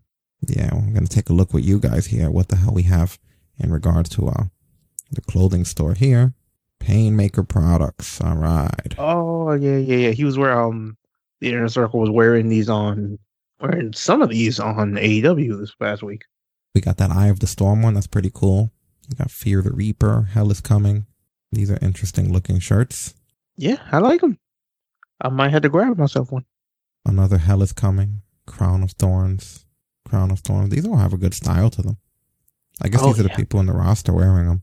Kanji skull rolled cuff. Kanji skull. There's a pink one there. Pain Pain Racker. Oh, Pain They're making moves. Red Eye Rising. Vertical instead of Jericho Vertical. I see what they did there. There's more of them here. If we click, yeah, there's more of them here at the bottom. Black and White Eye. Wider Circle. Vertical. sure. I mean, they look good. What do you think? What are your thoughts on this line of clothing? I like them. I like that even though some have the similar, have the same kind of concept of look, like they're still all different in their own ways. But hey, man, it's another avenue for Jericho, so I ain't mad at him. Yeah, I can't complain either. I've always liked that about Jericho. Like if he can figure out different types of avenues to get his stuff out there, he'll literally hit every single one that he can. Yeah, absolutely. Well, good for him. There's the, uh, I'm going to share the link with you guys for anybody that's interested in, uh, in all that stuff. Give me a minute here. So many links to share. we'll get that up on social media for everybody as well. Get some Jericho clothes. Get you some Jericho clothes, right? Right. Get you some Jericho clothes. Jericho clothes. I'm surprised that, that he didn't, uh, coin that already. All I'm saying, Jericho, that one's free. All right. Yeah. So while we're still talking some merchandise, the Young Bucks, as you know, they have a book that just came out. And uh there's some interesting stuff in this book. One of the things that they do talk about is uh their encounter with Seth Rollins back when they were all in the indies. Let me see if I could uh bring up that passage here real quick. I'm trying to get the image and everything going at the exact same time and it ain't working. But anyway, here is the uh the passage. It says uh they said that uh one day uh I'm trying to get the quote here. One of the first times uh Jesus Christ, this is just all I'm sorry, this is this discombobulated here. They basically said that they ran into Seth Rollins, who they knew as Tyler Black. And they said that uh like Kenny and him, he was an introvert and he seemed to be misunderstood by the other wrestlers as being arrogant. And after becoming friends with him, they learned that he was just shy yet confident in his in-ring abilities. And being around guys like Tyler gave them strength in numbers. And that one of the first times they hung out late at night after a show, uh, Tyler confidently said, I'll be in the main event of WrestleMania one day. And then they went on to say he'd later become WWE Seth Rollins and he'd do just that. Those are pretty much the stories that they're putting out there about these guys. But, uh, yeah, I thought that was interesting that they knew him back then and that he had that, uh, freaking aspiration from the very beginning, you know? that wasn't just promo, like that was real shit. Yeah, it was, it was surround, that paragraph was surrounded by so much dirt shit. That's why I call it dirt shit when they, when they fluff it with their own dirt sheet stuff. I was trying to get just a quote from them and not the dirt shit. We need to coin that phrase right there. That's what we need to do. That's what it is when you get stuff in the dirt sheets that's irrelevant. I, just, I, don't, I don't want the dirt. I want the dirt sheets, not the dirt shit. No. So apparently Edge is not doing too well as a writer for WWE. Now, if you listen closely, you heard everybody clinch. it was like a vacuum seal just. well, Edge isn't doing too well as a WWE writer. I love that moment. Apparently, they said that uh he doesn't want to do it. They said that uh he's he's frustrated. He doesn't like the late meetings and start times. He doesn't like waiting for Vince McMahon. Uh he's complaining about uh how long it takes to get the meeting started. They said that uh you know, he was backstage during Survivor Series, but he wasn't doing the same thing as Daniel Bryan, which was learning the whole backstage process at a pay-per-view. Like basically he he doesn't do good at this shit. They don't like it. He doesn't like it. Nobody likes it. Not good. I, I mean, know. you can't put certain people in certain roles. Like it's just it's weird for him. Like he's back now. The dude wants to fight. yeah. Like I get you want to keep him occupied, but it's like, dude, this isn't gonna work for him. I thought it was weird myself. I was like, I mean, he never really showed any sign with creative, but that's what they want. Daniel Bryan, on the other hand, he's in creative as well, as you guys know. And he's somebody who's always a little bit difficult to, to juggle with when it comes to the WWE product. You know, he's doing fucking fantastic though. He loves it. He's totally into his role, man. They said that he's been going above and beyond to help people backstage. He sees got talent when he's in gorilla position. He gives advice. He learns how backstage works. He's considered one of the tenured members of the creative team. and he's learning the skill set on the headsets as well. He's listening to Vince and learning how to produce the shows. So, I mean, this is a man who fit right into the mold that they were looking for.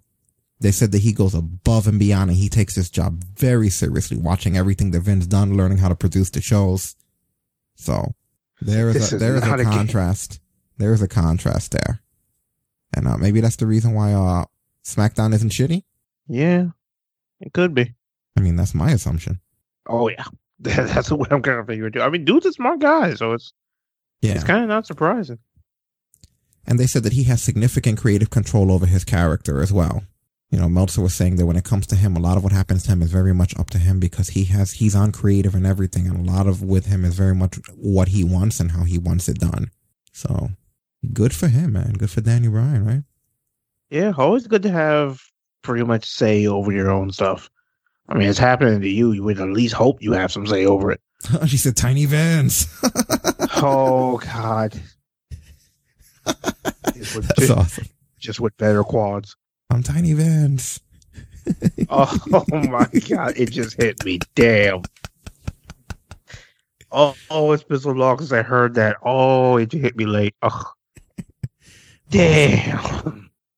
Well, as you guys know, WWE is going to be moving within the next little over a week, starting at December 10th. That'll be the first show.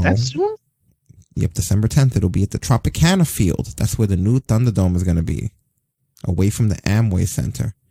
So what It's we know, much just a significantly bigger place too, isn't it? yep, from what we heard, not only is it significantly bigger, but the sound there is awful.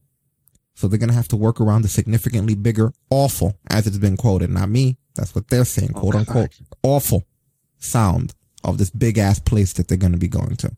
And the whole reason is because it used to be used as a baseball field. So, uh, Ooh, yeah, and that's true. And if you've ever been to a baseball game before, the sound is um different. it's gonna I, I don't know how they're gonna pull this one off they're gonna have to uh pipe sound into the television taping but i think the actual arena is gonna sound like Even shit. more sound. and apparently they're saying that there's a colony of pigeons who live in the dome's roof I heard about that. Yo, imagine the fucking rumble happening. Pigeons are making run-ins. And apparently these pigeons don't give a fuck they were in the infield during a devil rays game Oh, dude, I'll t- tell you so right now because I think this is like this is kind of like in like the city, right? right i guess i don't know where the fuck pigeons, this right? is City pigeons will make you go around. okay so let's let's have a look here because we apparently have footage of this 10 home runs and has been swinging the bat better. The Pigeons put up a picket line on the right side of the infield for Moustakas. Yeah, and you run up to them man just run and clear that shit out I'm telling you right oh, now. pigeons don't back Roll down. over, hard hit ground i would ball. i would punt one of those fucking things You got you have clearly bunched up the shift on the right side. Up, Uh, now another shift. They've decided they sense danger. Tom Foley. Man, that's gonna Well, just in case we don't have enough shit to worry about during wrestling. hood pigeons. You know what I mean? Yeah. Just in case there's not enough shit that we don't want to have to worry about during wrestling. Like now we're gonna be on here reporting about when the pigeons fuck up the matches. Hey Ashley, how you doing? But yeah, like we yeah yeah, fucking city pigeons don't give an iota of a fuck. Like, okay, you go play your game. Understand, bitch? We got front row seats. Fuck all y'all. Like, they just imagine that shit. AJ going up for the phenomenal four. He's going for the phenomenal four. Yeah, how about we just don't fucking go there? You know what I mean? Like, do we always have to do things that don't work? Like, imagine if you were trying to get a house or something, you know, you went there and there were just pigeons there. You'd be like, well, can't go here. There's pigeons all over the fucking place. And that would be it. There'd be no conflict, no problem. We just leave, right? But you gotta have that bigger arena. The bigger arena the fucking pigeons live in. I can't wait to start watching starting December 10th all of the wrestling where in, in a fucking baseball field where the pigeons hang out. You know what the sad part is? You joke. I'm dead ass serious. I can't wait for that shit. I can't wait for the first time I see a pigeon pop in the ring. In case the beach balls aren't enough when the crowd brings them, I'm gonna have the fucking pigeons here. You can't get rid of the pigeons. It's that easy too. That's the best part. Good God, man. Come on. What is this nonsense? There's always some weird shit, man. I can't believe the world we live in. You know, I, I bet you I could get rid of those pigeons. Get me the right set of arms. you could take that. You can interpret that by whatever arms I meant. is up to your own interpretation. If you're thinking anything else than the one I'm thinking of, I'm gonna need you to get with the program. Fuck up pigeons on Friday night, all right? Say no game. Yeah. Pigeon Mania, motherfucker. So, Pigeon Mania. Yes, I went there. I was really waiting for you to be like, write it down. Nah, I'm not gonna write it down. No. Ah. So apparently, AEW and TMZ have a partnership together. Really? Yeah. How does that work? I didn't know that was. I didn't know TMZ partnered with anybody. Oh, we're apparently here. Let's see what we got here. Apparently, Warner Media owns uh, Bleacher Report, which is one of the places that streams AEW. And Shaq has a deal with Warner Media. And TMZ started having articles that at the bottom of them say partnered with AEW, just like the Floyd Mayweather one that they did uh, to stop mocking, calling calling people to stop mocking Nate Robinson. You know, tell me what to do, Floyd. All right. Yeah, so I guess I don't know. For some reason, it says, it says um, I guess AEW is in bed with TMZ. Weird. Hey, get that exposure out there. Mm-hmm. Indeed. Apparently, WWE wants more referee officiating to be shoot officiating. I don't know if you've heard about this. Yeah, I've been hearing. Um, that's kind of why things went the way they did with uh, the New Day Hurt Business match from last week. Right. Which has been this way for a while, but they want to more strongly enforce it. In case anyone here doesn't understand what that means, is that when you're having a match in the WWE structure, the ref is the ref. That is a shoot ref. That means that the way that the WWE, in case, and I've always known this, but in case anybody didn't realize, it's not like AEW or Ring of Honor where the ref is sort of in on the angle. No, the ref is sent out there as an actual fucking ref, which means that when you're watching Raw, the, the superstars have to keep in mind when he's legitimately in a distracted position in order to be able to get their heat. They have to legitimately think about countouts. If they don't kick out when they're supposed to, he's not gonna fucking slow the count down for them. They have to know when to kick out. They have to know where to be, have their foots in the right places, all that kind of shit.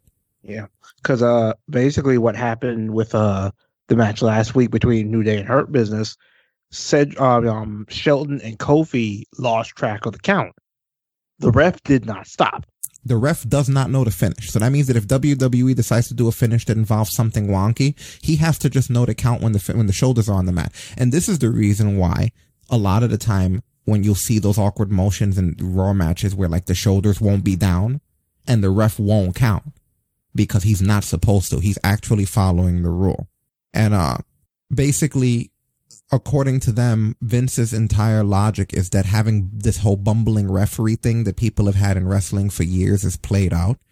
And, uh, they said that Vince feels that referees need credibility so that the heels, when the heel actually cheats, they're going to get actual heat. Otherwise, all the heat goes to the ref for being incompetent and the heel doesn't get any heat at all. You know what I mean? It's kind of like if a ref ignorantly turns around for an extended amount of time because he knows that there's a spot coming. The crowd that's watching is not going to look at the heel and go, that motherfucker cheated. They're going to be like, hey, stupid ref, turn around. What the fuck was the ref doing there for so long? Why didn't the ref turn on? That's so stupid. Look how long he was there. You understand what I'm saying? You already distracted your audience psychologically. Then you, you took all the heat by mistake off of the wrestler who you were trying to get it on doing the distraction and you put it on the ref for looking like an asshole. So Vince's logic is the only way to go around this psychology is if the ref is actually doing his job. Then the heels have to be good at their job. And when they do get that, the heat automatically comes to them. So I'm just breaking it down for anyone who doesn't understand the logic of what's happening here. So I don't know how you feel about it. Um, for me, I, I see it sort of like this. Um, I look at a lot of the choreography we see in Japan matches, AEW matches, the Bucks, FTR, and things like that. And when everything goes good, the match is great. When everything falls apart, the match can be shit. Not saying that it does very often, but in any match where you have a lot of things that are already placed in a certain way, you got to make sure everything goes according to plan. If you have a good ref that knows how to go along with it and everyone's timing and momentum is done properly within it, you don't really need shoot refs. Cause I kind of feel like a shoot ref is a, is more of a liability because you get situations like that hurt business shit where the ref might actually fuck up the angle because you told him to go out there and do his job there was a bit of a timing miscommunication. God forbid somebody sprains themselves or fucking knee buckle or something happens in the middle of this that throws something a bit off and you wind up getting counted or, or, or knocked out or whatever. You know, so I mean, there's the risk there and I get what they want. They're going for that clean look and they don't want the opposite to happen. But uh, I guess it's subjective. I, I would have to take it on a match to match basis. Really, the way that that should work, in my opinion, is no different than the way wrestling should work, where it's like people who can call it in the ring, call it in the ring. People who prefer to have the match planned ahead of time, plan it ahead of time. If you're a veteran who's been here for 20 years with another veteran, if you're Sting and Ric Flair, obviously you don't fucking need to go over 20 minutes of what you're going to do. I would assume that Sting and Ric Flair can go in there and not even speak before the match. And they'll be able to have a great match. But still, if you're win. Bret and Shawn or you're Undertaker and Shawn, I'm sure that they don't have to have a meeting. But with some people, they prefer that shit, especially the girls I've noticed lately.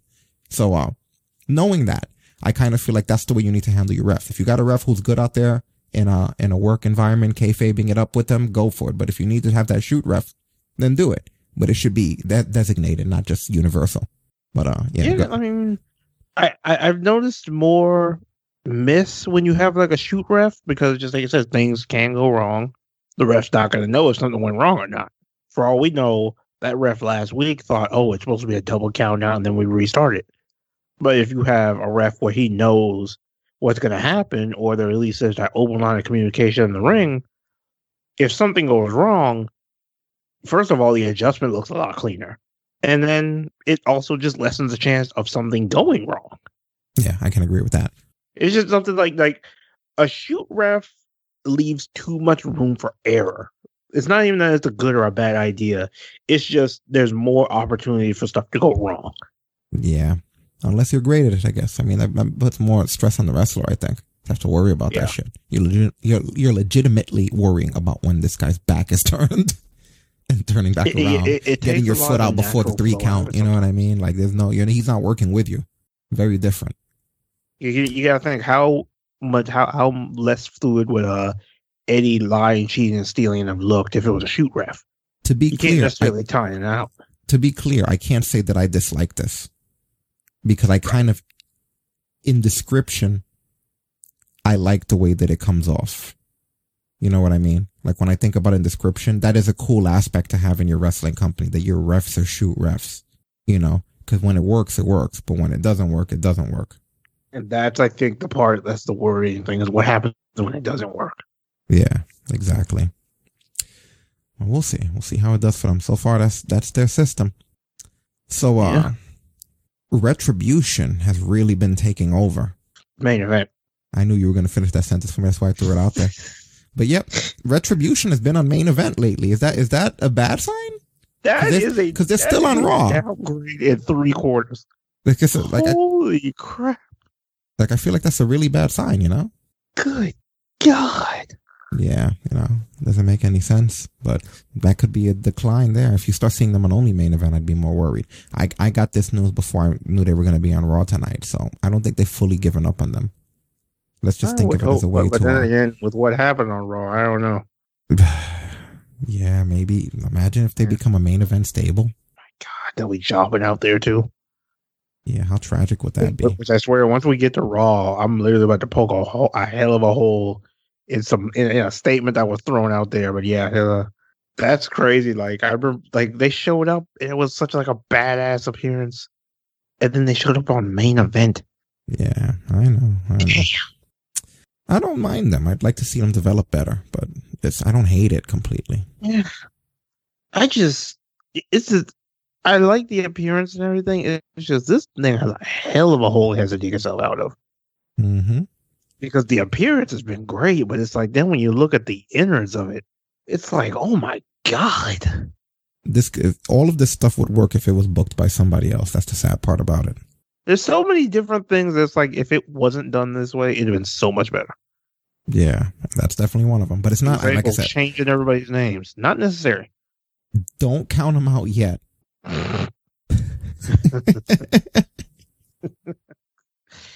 Uh, remember how that turned out the last time? I'll wait How could I forget?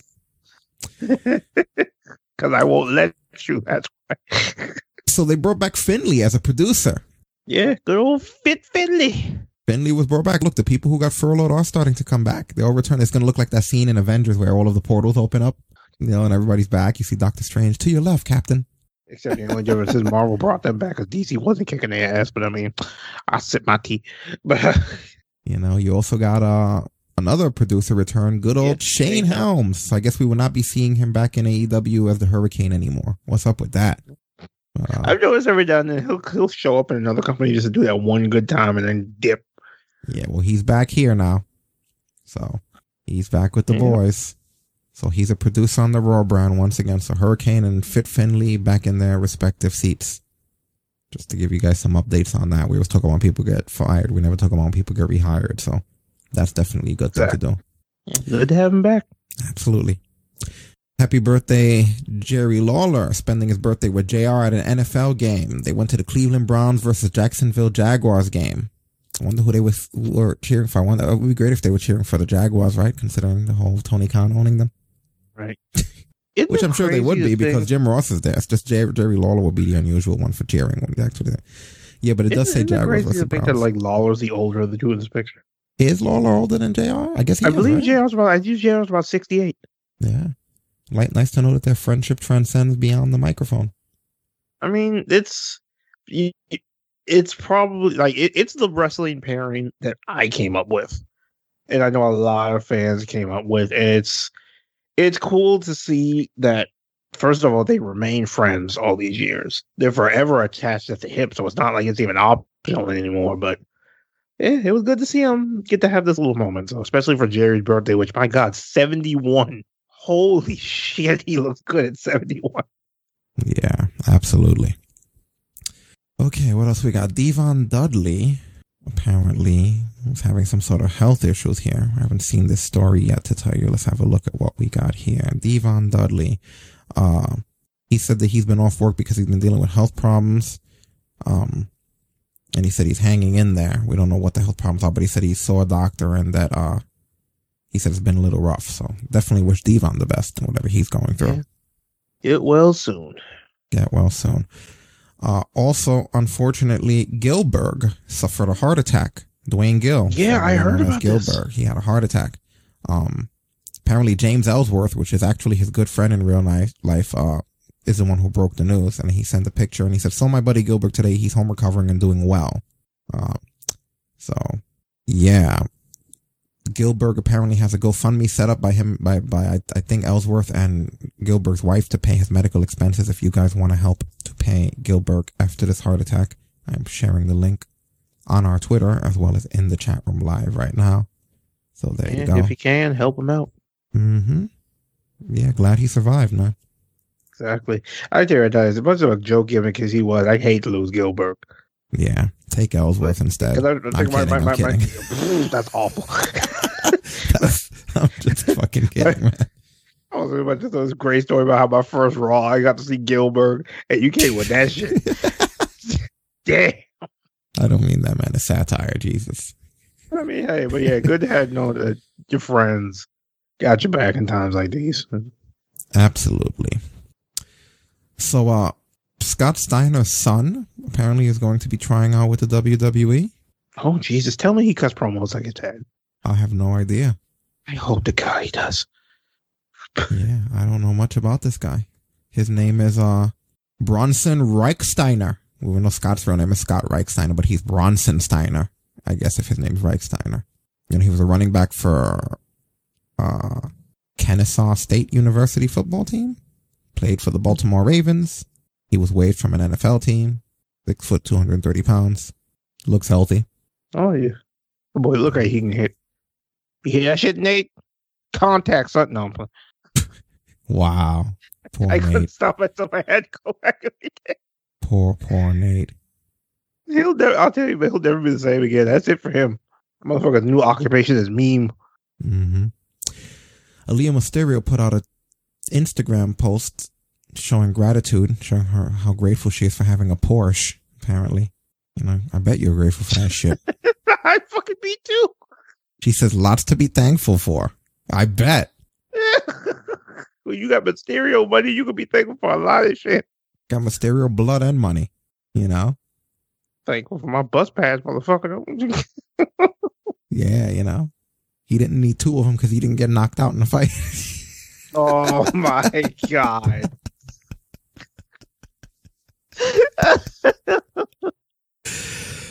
Oh god. that was great. I know, right? Anyway, I'm linking you. I don't even know why I'm bringing up these stories. I'm just fluffing the show at this point. What am I doing? What are you Yeah. doing, Rick? You're fluffing a show that doesn't need fluffing. You're two hours in. Why are you fluffing a show?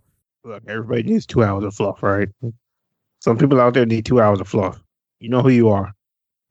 Oh man, yeah, you do. You do know who you are. Hey, it's been entertaining, all right? It's been entertaining fluff. Yeah, there you go. But now let's get back to business. All right. So weeklies. Time for the weeklies. Week, Oh, or should we end off with the weeklies since since we have uh since since we're doing the poll at the end or or what? Actually, you know what? It would transition nicer. It would, right?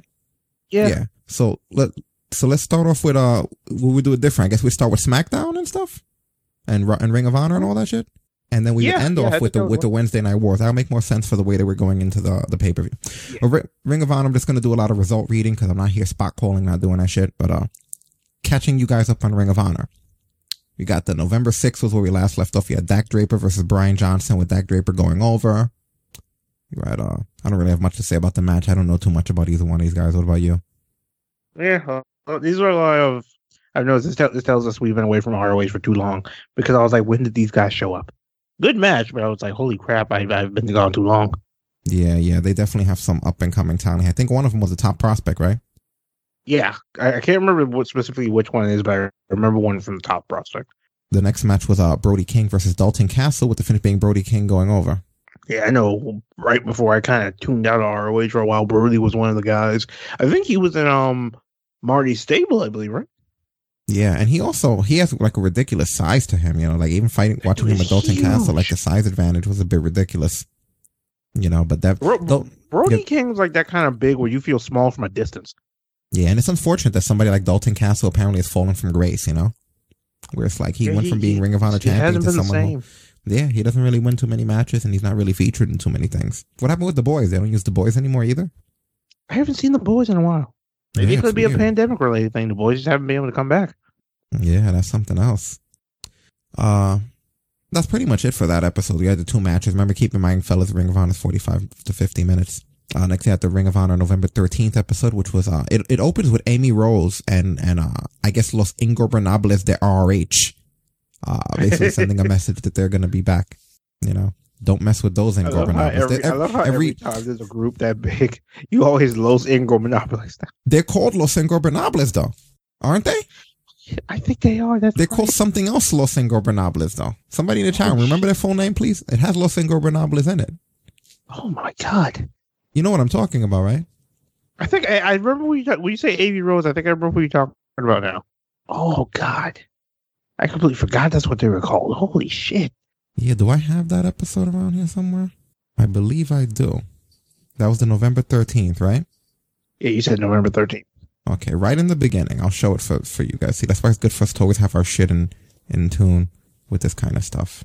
Just give me a minute to uh search it real quick so I could show you what I'm talking about. It's almost right in the beginning, so I could get to it. Skim just a smidgen. Okay, here we go. Ha pasado mucho tiempo. It's been a long time. The world has changed. Aunque nos hemos Although we've been gone, nos hemos sido we shouldn't be forgotten. Yo estoy aquí I'm here to remind you recordarte del equipo of the most dominant team in all of Ring of Honor. la facción ingobernable. The faction Kenny King, Ingobernables. El Rey, Kenny King. Dragon Lee, We hear names. campeón de la televisión, el ingronable mayor, el toro blanco, el campeón mundial de Ring of Honor, Rush, y yo, la diva, Amy Rose. Solo espera que veas lo que yo ha preparado. Cuando regresamos, todo el Ring of Honor será nuestro. Dominación total. Tranquilo, no pasa nada.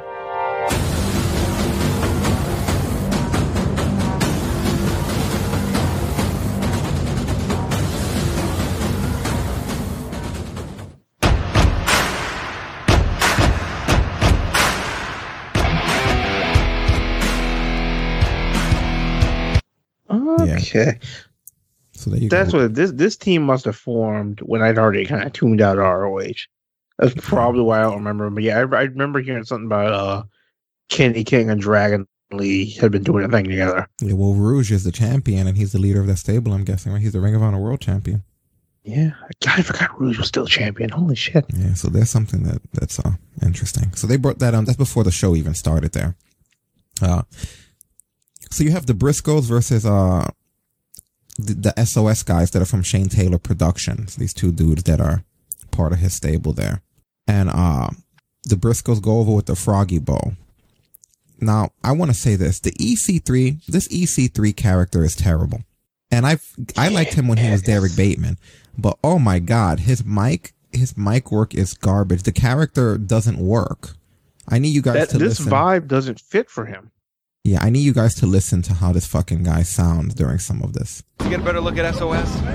I am here in Ring of Honor for one reason, and that is to find if honor is real. I have yet to see anything honorable about said Ring of Honor. And as you sit here on this propaganda commentary table, diatribing the past, I only live in the now, and I live for what's future.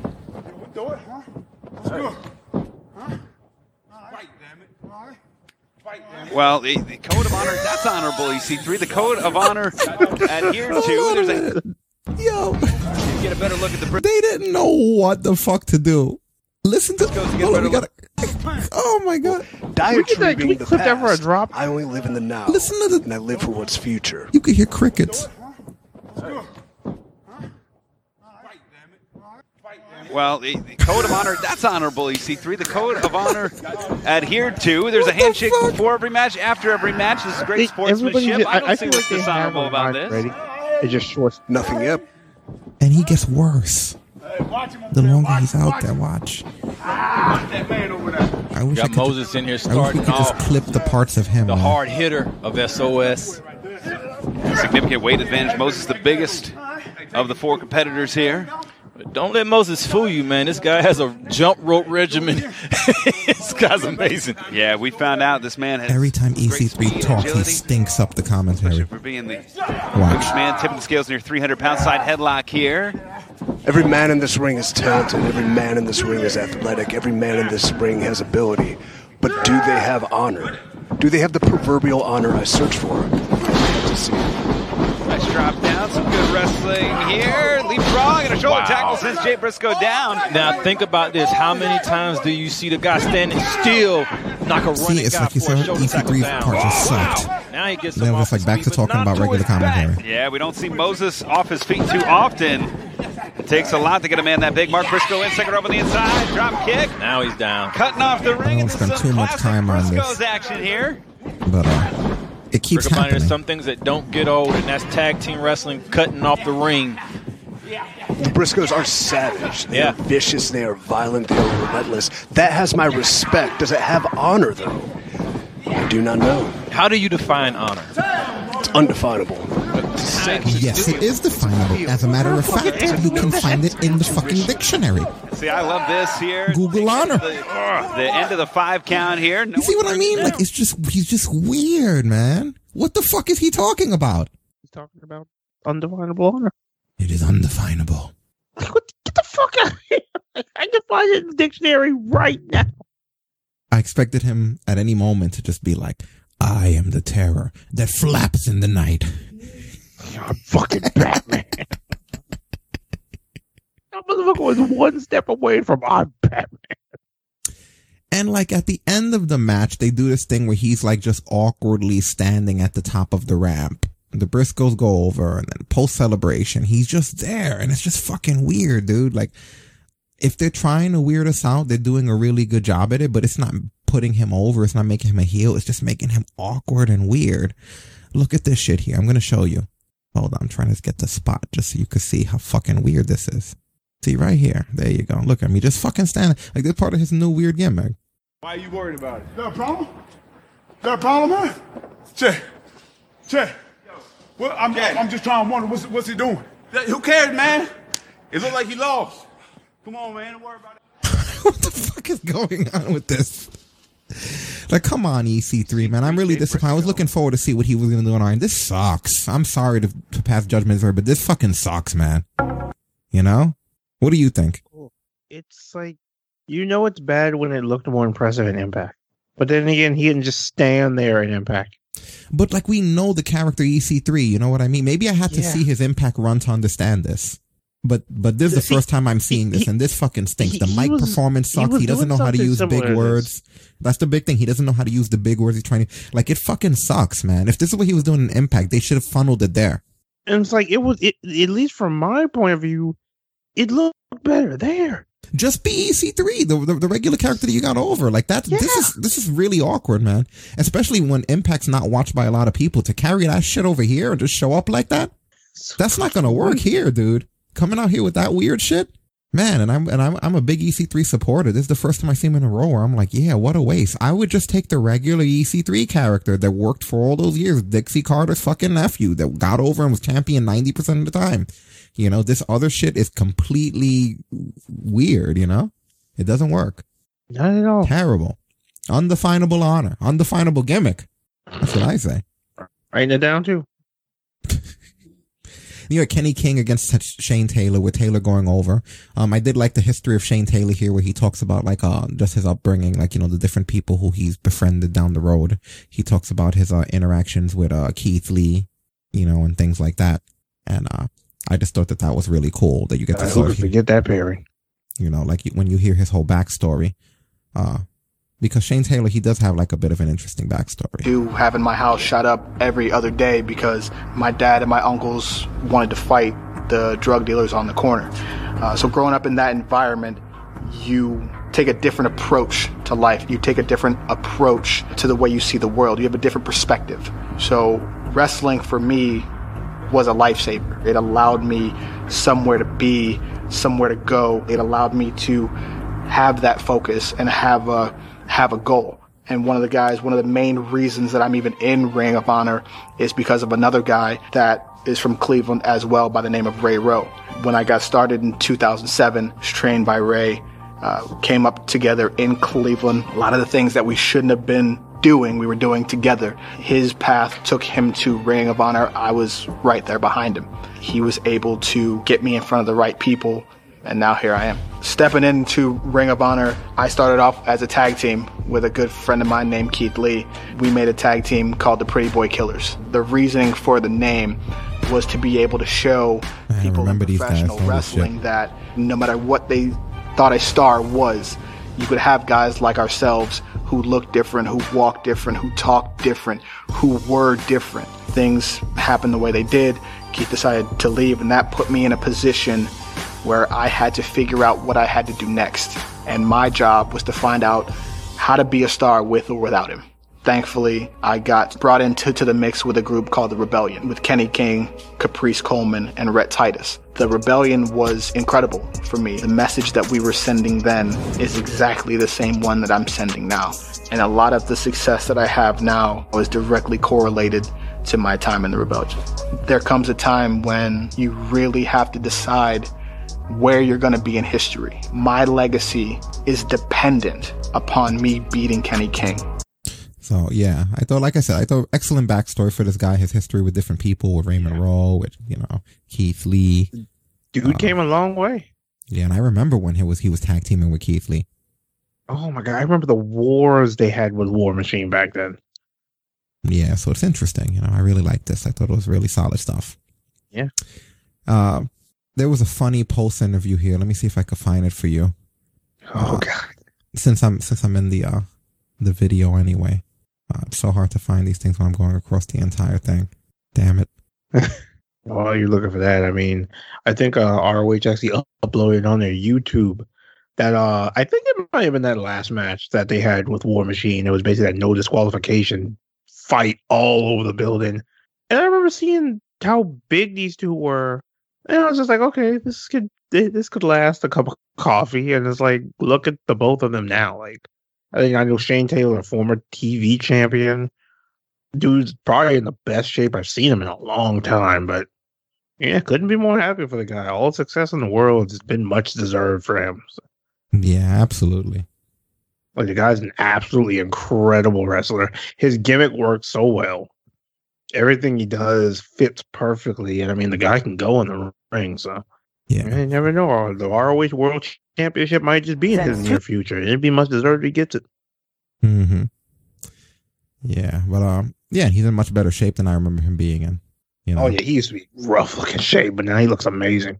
hmm So that brings us to Ring of Honor November 20th, which has EC3 versus Jay Briscoe, with the finish being Jay Briscoe loses his cool. He winds up getting DQ'd. He doesn't, I believe he doesn't release a hold or rope break or something, and this caused EC3 to win. And it's sort of like doing the storyline of EC3's getting in Jay Briscoe's head and everything.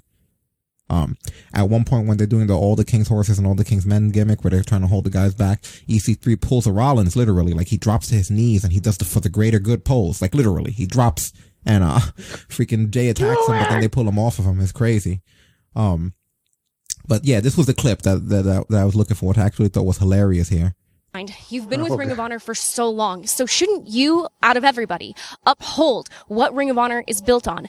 I think the question on everyone's mind is why not uphold the code of honor? Why, why force the non-finish in that? Like, why? Cause f- him. That's why. Damn it, if that couldn't be the title. Fuck it. That's the best Jay Briscoe interview ever. Cause fuck him. That's why. I, I ask you for many things, but damn it, clip that shit.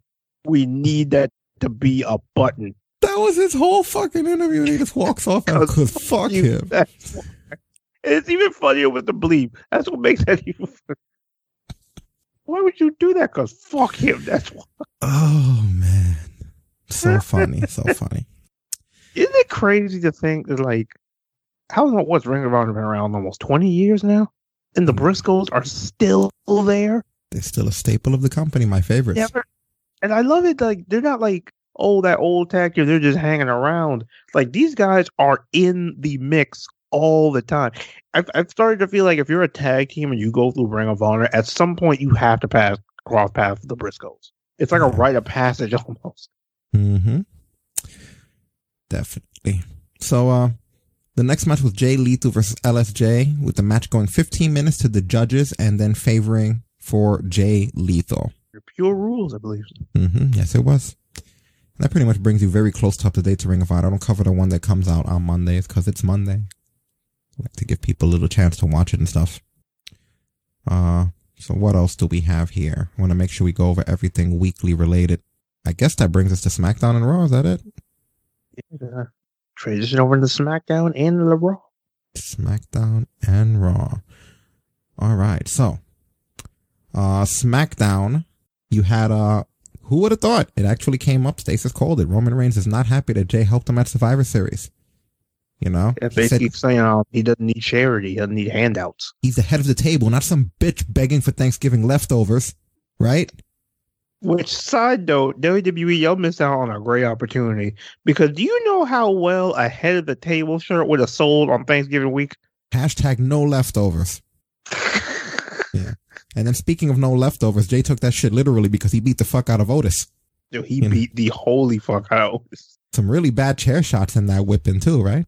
Like he look, always look like he took a couple of those to like the elbow and stuff. Like He laid down the land of the law. Let me see. Can I even find these? Not, I'm getting clip friendly here, but some of this shit is interesting enough to find just because it was so brutal. yeah, some of these were rough. Hold on. So Otis looks to change his luck here. Oh my lord! From behind with a chair, Jey Uso assaulted. Look at that. Going buck wild. This is some stiff shots. in there.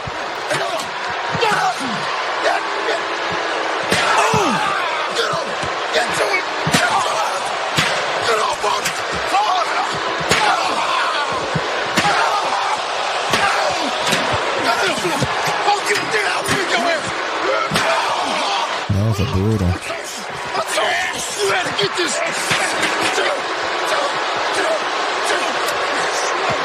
He goes more chair crazy. I'm gonna get to him. Yeah. Yeah, it keeps going. You get the idea. He fucks him up with the chair. He beat the shit out of him. Don't ever lose a Survivor Series again. Win them all. That motherfucker will be a sole survivor for the rest of his life. Yeah, so Street Profits have a match against Roode and Ziggler. They actually make fun of Ziggler, calling him HBK, making fun of the fact that he steals all of HBK stuff, which he does. I do not know why you would have Roode and Ziggler go over the tag champs that just went over the New Day on the opposite short Survivor Series, but they did.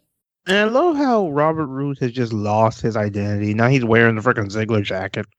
Not Mm-hmm. even coming out with his own music anymore. He's just there. Like he's not even the glorious Bobby Roode. He's Bobby Ziggler. Yeah, he really is.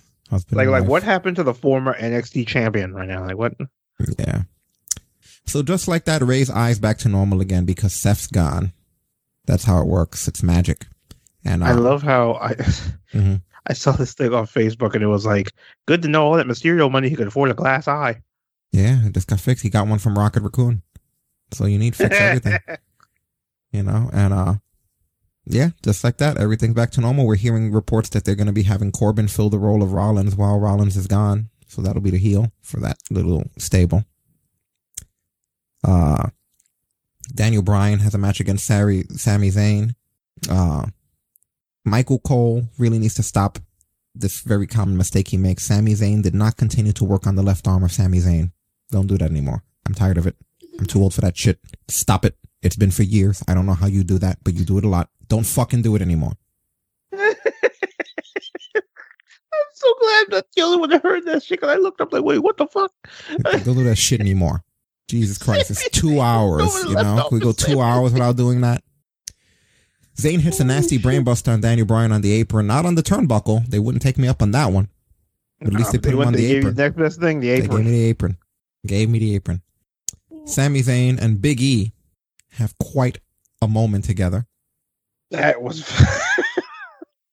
I love this shit. One gust of wind. Yeah, I'm gonna go a little bit further back just so you can hear. You've built yourself quite the house. But the problem is your house is rickety. You got no foundation. I- I'm talking uh, countouts, uh, loose turnbuckles, vertigo. funny. Got me with the vertigo. not funny. It's a medical condition. yeah. Your margin for error is razor thin. I know that. and You know that. And your house is more of a, a house of cards. Because all it takes is one flick, one gust of wind. You mind? You mind? And it all comes tumbling down. You know, uh, E, I gotta say I'm a little disappointed. I really thought you were different from the rest. You're just like everybody else. Trying to diminish me. I'm out here beating people in 10 seconds. And instead of, instead of showing me the respect I deserve, if I'm being honest, it comes off a little bit like sour grapes. yeah, a little bitter. Because I'm here in the middle of a historic, legendary Intercontinental Championship reign. And the last time you held the Intercontinental Championship was uh, uh, many, many, many moons ago in a reign that was largely forgettable. Ouch. So instead of being so bitter and trying to cut me down, in all honesty, you should do the right thing. You should be applauding me. You should honestly be applauding me. You really should. You know what?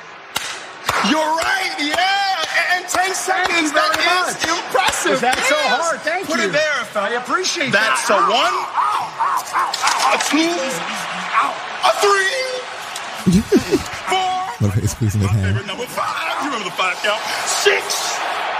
seven, Eight. Nine. Ten. That is a long time. I'm so proud of you, Sami. Hey, Sami, Sami, are, are, are we still doing an No, interview? leave me alone. Another. Uh, That's great. That is amazing. Sami, are we still doing? No, leave me alone. Oh god, that that was my highlight. That was my fucking highlight. Yeah. Uh, Kevin Owens, he did use a nice, what was that? It was like a package shoulder breaker style move on Jey Uso there? That's what it looked like. Yeah. So, uh, Wait, actually, yeah, I've seen him do that move only a handful of times. It's been a minute since I've seen him do it, but yeah, but at the end of that, man, freaking Owens, the, the devil came out on Owens and he beat the fuck out of that kid.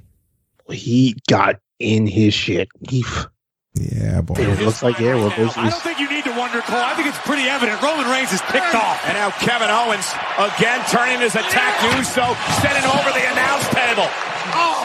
Yeah, be careful who you piss off. You're still Jey Uso and he's still Kevin Owens. Oh, no, no, no, no, no. Who is oh. full of rage? Kevin now just rearranging furniture. And now it's Owens with a chair. Lit him up, boy. For Kevin Owens. You respect me. Are you watching? Huh? Because I've been watching you. Ah. This is your family. Where are you? Ah. This is happening to your family. Because of you. You want people to fear you. I fear no one. Damn. Oh. Oh. Well, these ones are nasty. Jesus. Fucked him up. Including you. Well, you got to burn off that nasty Owens Thanksgiving right wing there. somehow. That's the most vicious Owens you've seen in a while in this company. And I like how Paul Heyman looks in the background, look at him, he's like, oh, oh no. No, no, come on, enough. Roman, you got a problem with me? Come say it to my face. Come on, Roman. Come on, Roman. Come find me. Come find me. I'm the head of this table. Technically, he is. I mean, He's the head of that table. Come on, Roman. Ah. All for your family. Oh.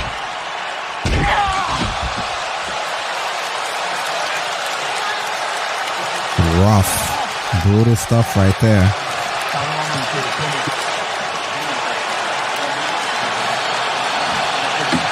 I like this part. He sits at the head of the table.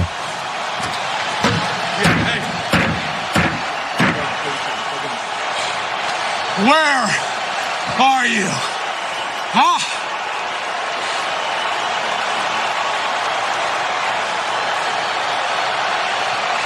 I'll be waiting.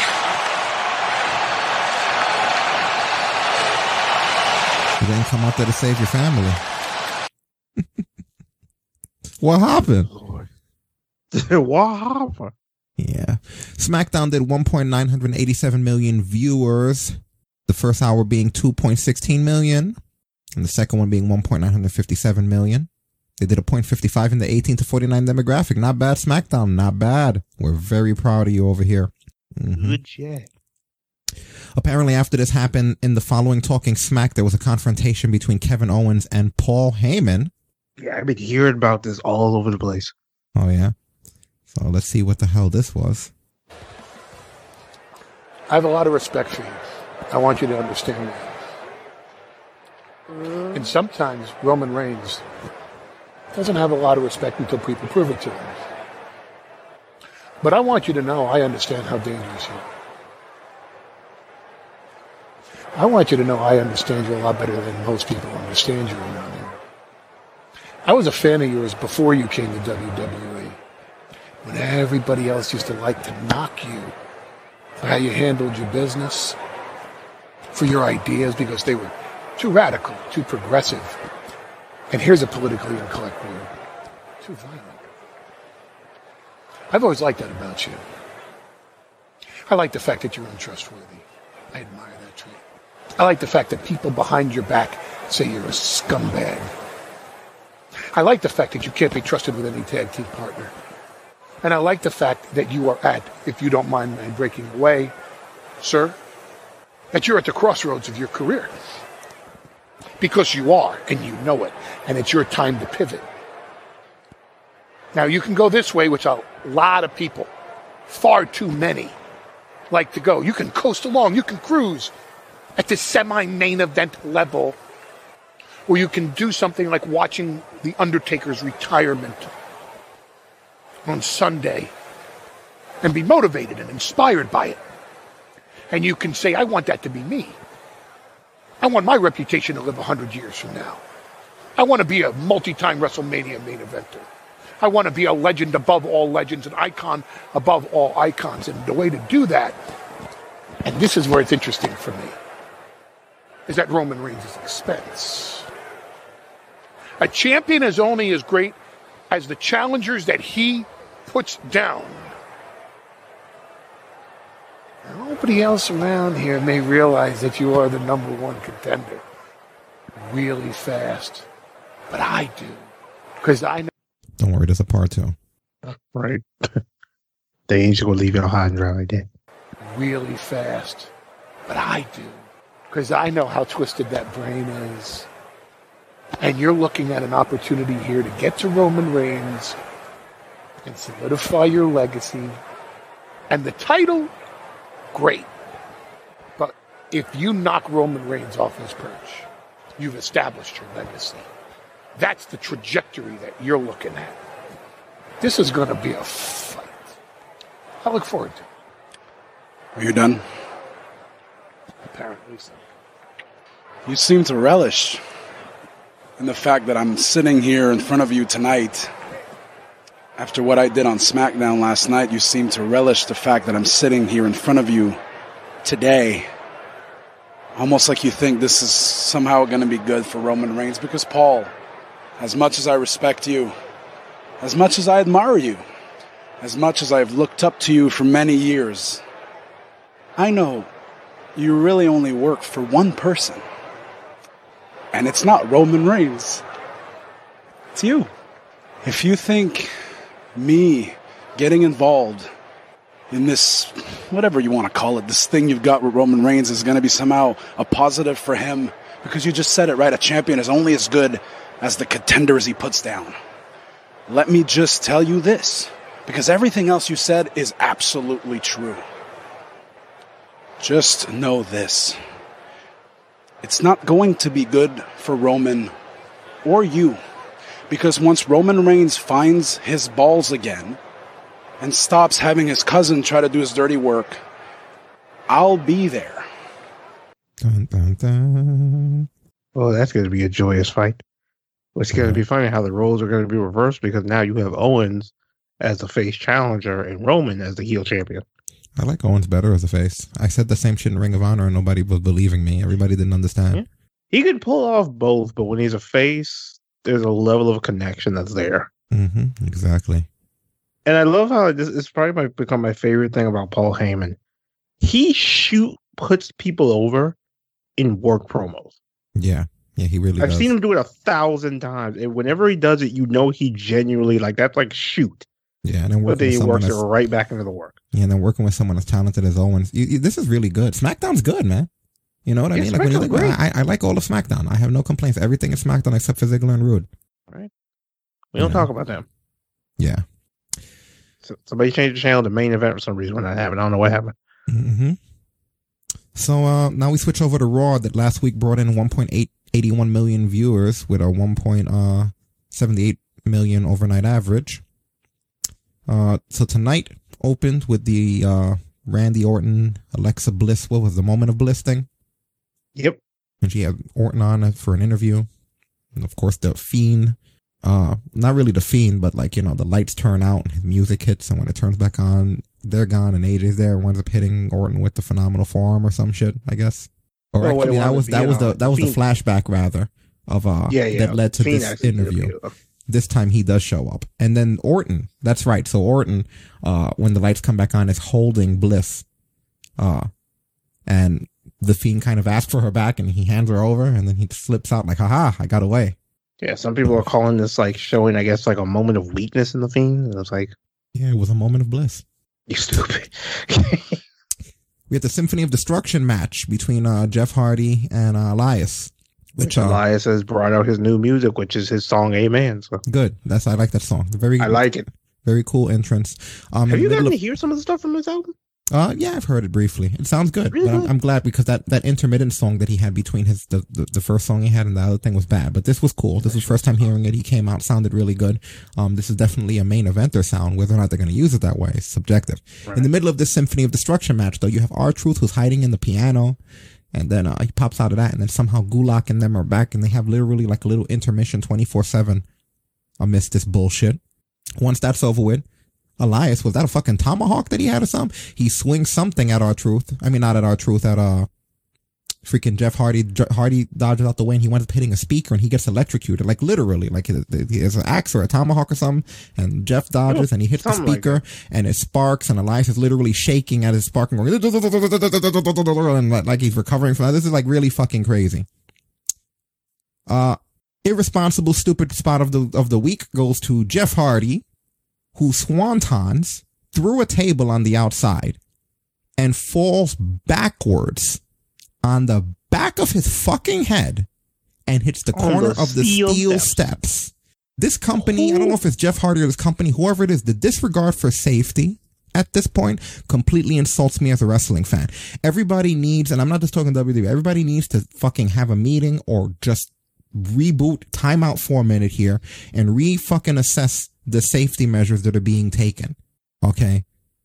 This is that, that was ridiculous. That is not a fucking spot that should have been done that way. Someone should have fucking calculated that. I actually got upset watching this, but I'm going to run this here so you guys can fucking see. This to me pisses me off more than anything. So this is the Swanton. Do you see the fucking way that he landed? Yo, that was Do you so- fucking see the way he landed? Like, am I fucking dreaming? Are you kidding me?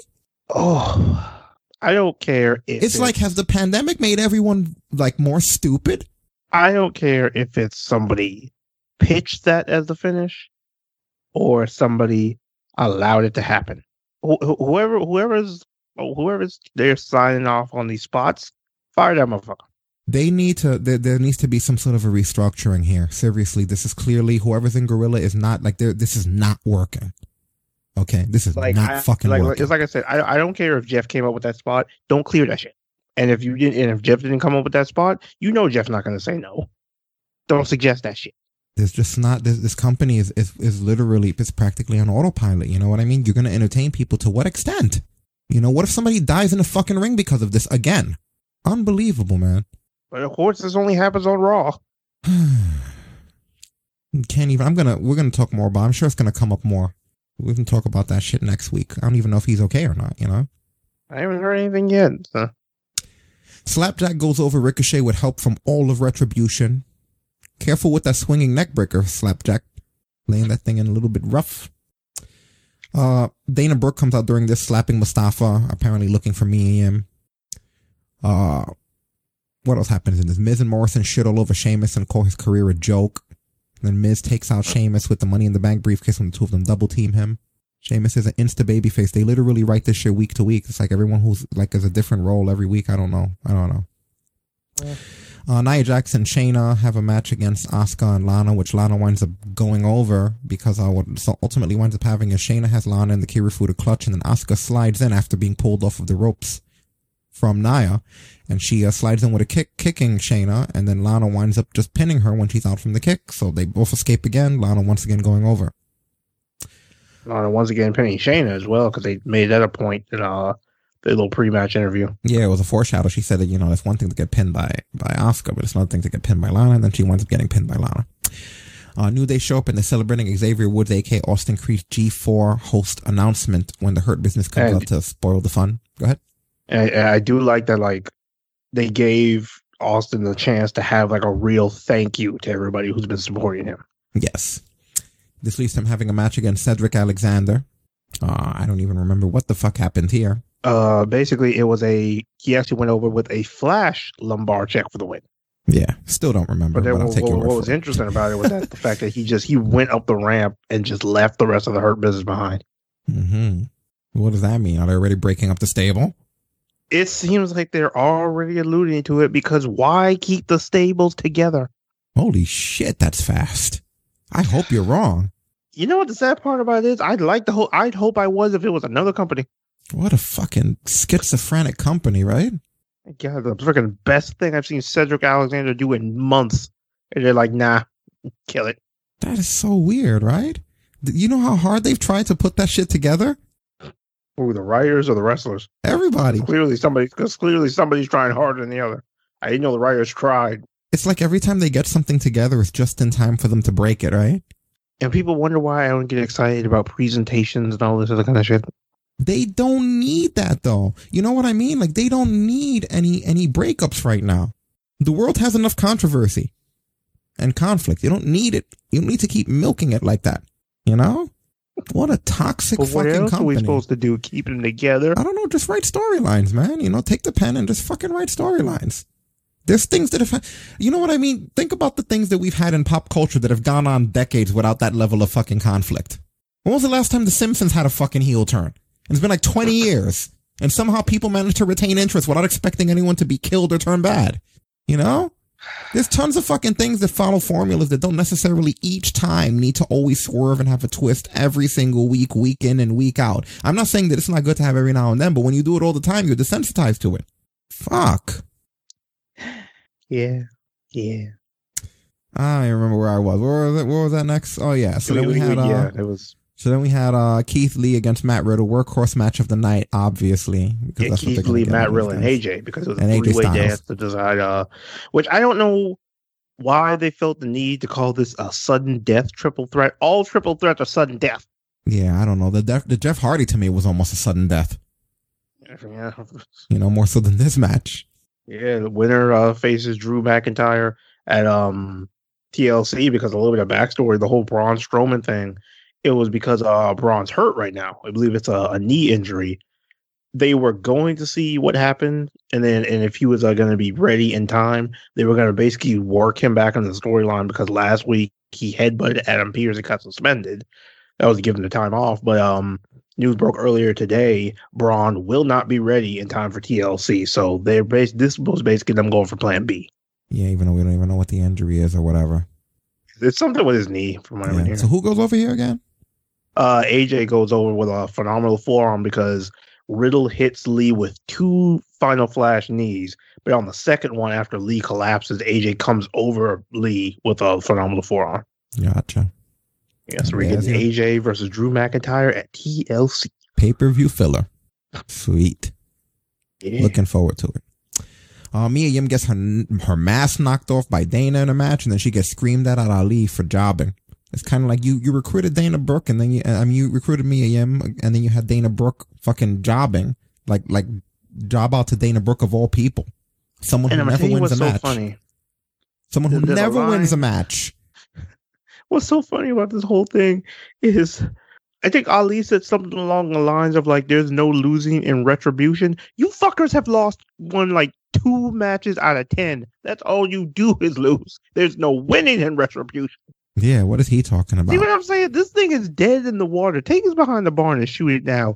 Mia Yim lost her first match on Monday Night Raw to Dana Brooke. Unbelievable. The horse is dead. Shoot it. Yeah, really. So what else do we have? What else was the rest of this? Let's wrap up so we can get to the damn Wednesday night wars, please. the, the, the, at the end of it, was basically they had Drew and Sheamus versus uh Miz and Morrison. AJ interfered. They were gonna have it like Miz, the only person I've ever seen who's like, "Are you sure you should cash in?" But uh, yeah, that failed miserably because What was stupid was when AJ's clearly going to help Miz cash it in, and the Miz is getting mad at him as if somehow the rules don't apply, Right. and because AJ's the one who hands it in, it'll be AJ's cash in. It's like the Miz. It's just such a stupid storyline to do. I, And I, I love how George, I love how freaking Morrison, the marquee, is talking about some. That sounds like that, that could be a good idea. No Yeah. shit. AJ, I did like And- AJ getting carried away to safety by uh, what's his name? Omi, I believe it is. Yeah, like uh, he stepped away and then he just kind of got carried away. Like, let me at him, let me at him, I'll tear him apart. And while the guy's carrying away and shit, you know, and What's he goes, so he funny is- rescued you from me as he gets carried away and stuff.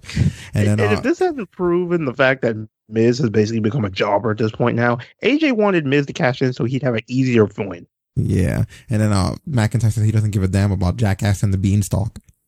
That was fucking great. Yeah. You know what? Raw wasn't that bad either. I can't really hold Hmm. much against Raw. There was stupidity here and there, but overall, my impressions of Raw weren't bad. I can't Yeah, it, it wasn't terrible. rating. I, I could have just done with Jeff not dying and freaking retribution just staying on main event where they belong. But Right. All right, fellas, that brings us to our final stop, which is the Wednesday Night Wars, AEW Dynamite versus NXT. Uh, with, Mhm. with AEW Dynamite, we had Adam Page against John Silver. With uh, Adam Page going over, and afterwards, Evil Uno tries to recruit Hangman. And he tells him that his friends are all here for him. Which just uh, kind of foreshadowing, what are we going to have Hangman in the fucking Dark Order? Really, with these well, they've been trying. They try to recruit people off and on, so it's kind of Yeah, stop it, please. One wants to be part of this damn. This they're like cartoon characters. They're they're so unintimidating at this point. You know, yeah. Especially good old Yonso with your fucking Johnny Hungy. man. yo, they're about as fucking intimidating as the Knights who say knee. They're about as intimidating as Nate Robinson. We, you must get us a shrubbery. the Knights say knee. Oh shit! It's unbelievable. Uh you get an interview with the cleaner where he talks about the more things change, the more they stay the same. It's essentially a heel promo where he says he wants the AEW championship.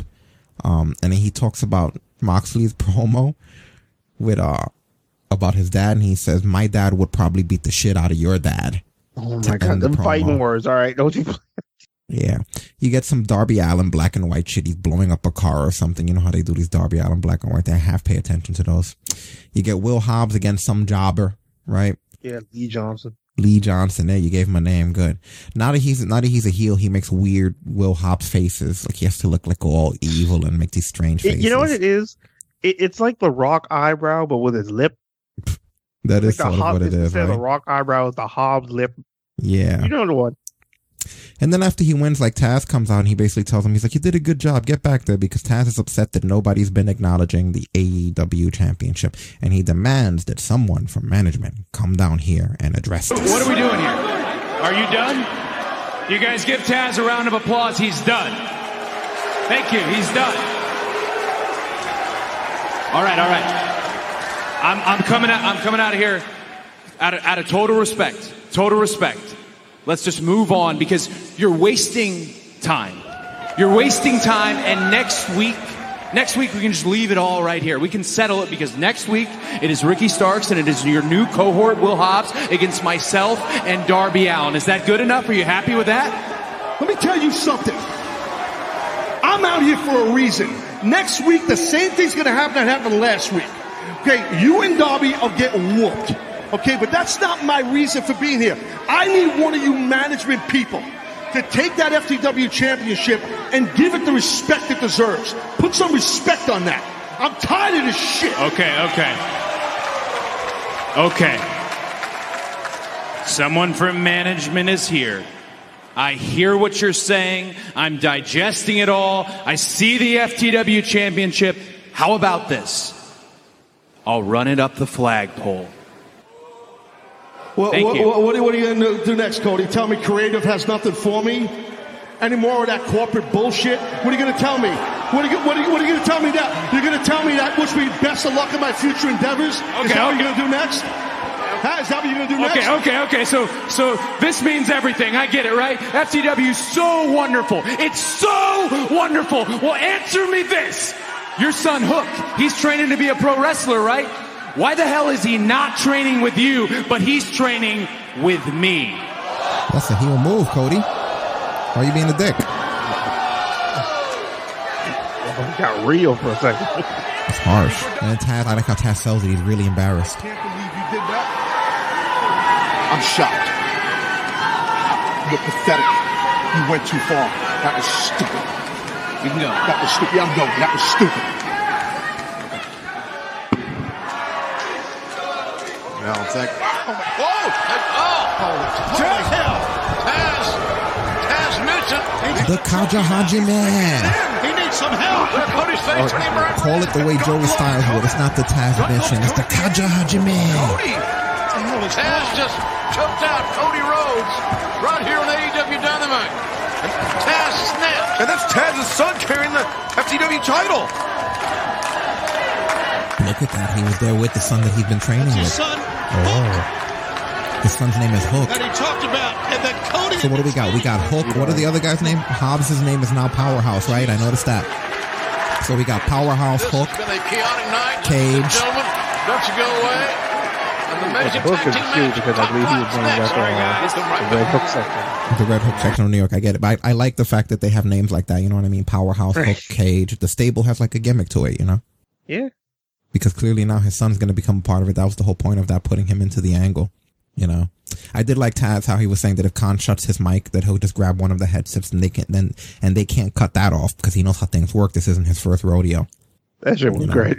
Yeah, but yeah, as far as Hook goes, that is Taz's son. He trained with Pat Buck and Kurt Hawkins, um, at the Create A Pro Wrestling School in New York, and then he moved to Atlanta, and then he started training with Cody Rhodes and QT Marshall as of currently. He's a former All-State lacrosse player, ranked 74th in the nation. Uh, in high school, he later played for Bucknell University and Sacred Heart University. His real name is Tyler. So there's the backstory of that guy.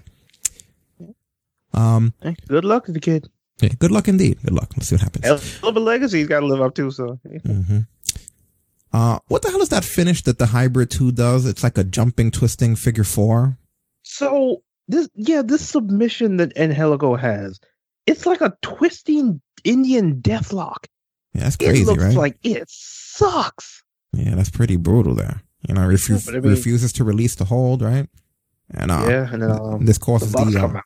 yeah the Bucks come out to save those new guys. What are they called again? Street Path. Yeah, top, top flight. Top flight, right? Hey, them boys showed out if I you disrespect them like that. I was close. they look so damn But, young, but, uh, yeah, those dudes.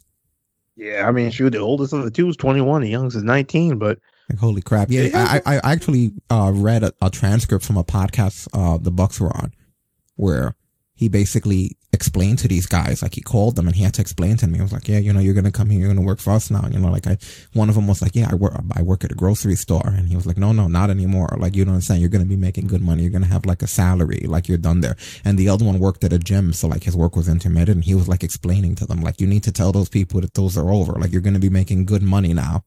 You know, your days of working at those places are over. And then they kind of explained that all it took was for them to have the courage to send them a message on Instagram or on Twitter or whatever the fuck they did for them to get that job. So, uh, awesome. And I mean, those kids, this, I, I'm excited for this tag team because there was one particular spot that they did. I mean, everything they did was crazy looking, but there was one particular spot in this match that stood out to me, and I hope they keep doing it. So I, I'll, I'll get better with the names as I see them more. But one goes for a suicide dive, but the other one that was on the apron vaults over him. Like the timing was almost was picture perfect. And then when he when he rebounds off the ropes and jumps over, it's the most delay I've ever seen on that tope. yeah, that's like crazy. ridiculous body control. yeah, I don't know where the hell I would find that, but yeah, these guys overall, uh, were excellent. They Top did so good. Like I'm like, oh man, like the sky's the limit for top flight. Like I that that team, I don't know what's in the future for them, what's in the near future for those guys. But first of all, Hybrid Two made them look fantastic, and I hope these teams go at it again Yeah. Real solid they stuff. mesh together really good. Mm-hmm. Yeah, absolutely. Uh, Nyla Rose and Vickie Guerrero have a promo. What the fuck? I thought that Vickie was done with Nyla and they were just back together like nothing. They literally just didn't even explain that. It, it it seemed like they had like a minor disagreement, and then it's just And that's it. And it's just back to normal. Then why make that shit seem like a full blown fallout? Eh, I mean, it was like a couple of weeks ago. wasn't it? I guess it's been a minute because we haven't seen them since. so. Yeah. Eh, Maybe it might be a reoccurring thing. It's just like that first time, not much comes of it, but that after a while, it starts getting worse. Yeah.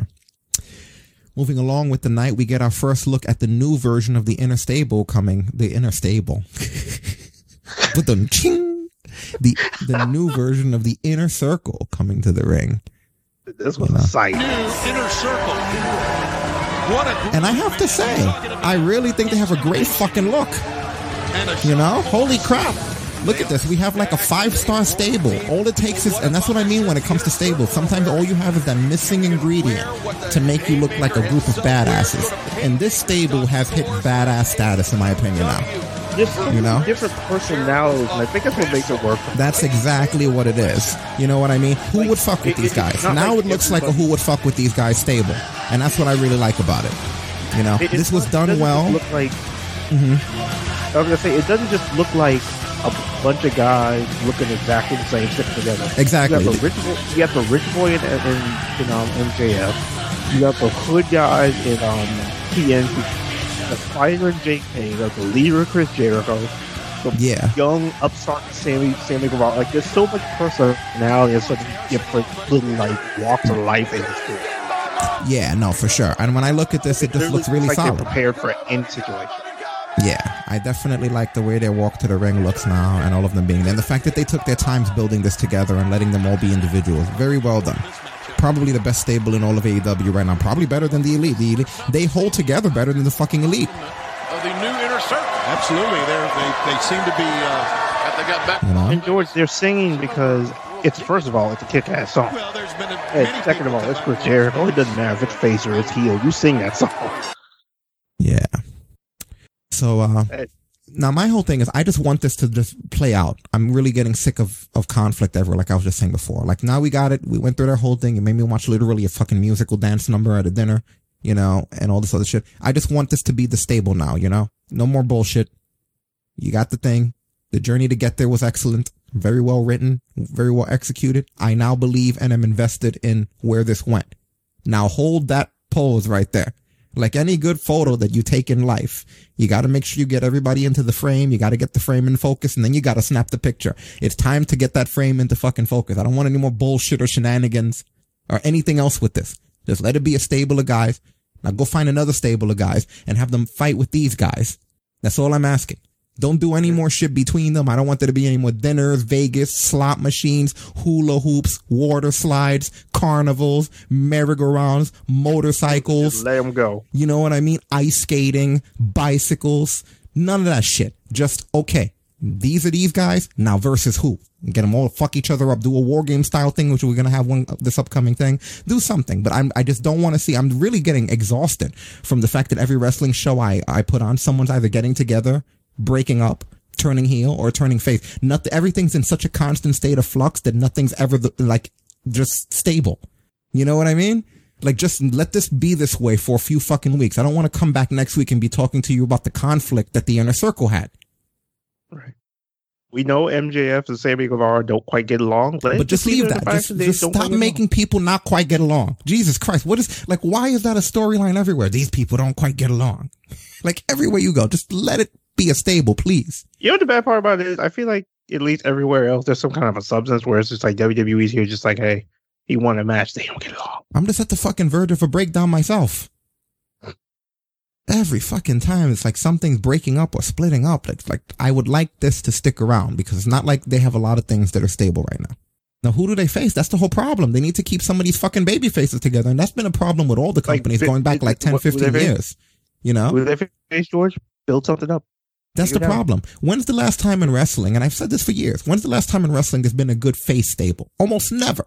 The Shield's the closest they come, and they were three guys, and they started as heels. The baby faces never unite together to go against the heels. They're always at each other's throats, and it just makes you hate them more. Yeah, well, this is their chance. It's just crazy, you know. MJF during this match winds up using the diamond ring on uh, the diamond ring on Kazarian, and then Jericho winds up hitting the, the best Judas effect ever. The clip on that was nice. It was the best Judas effect in his career.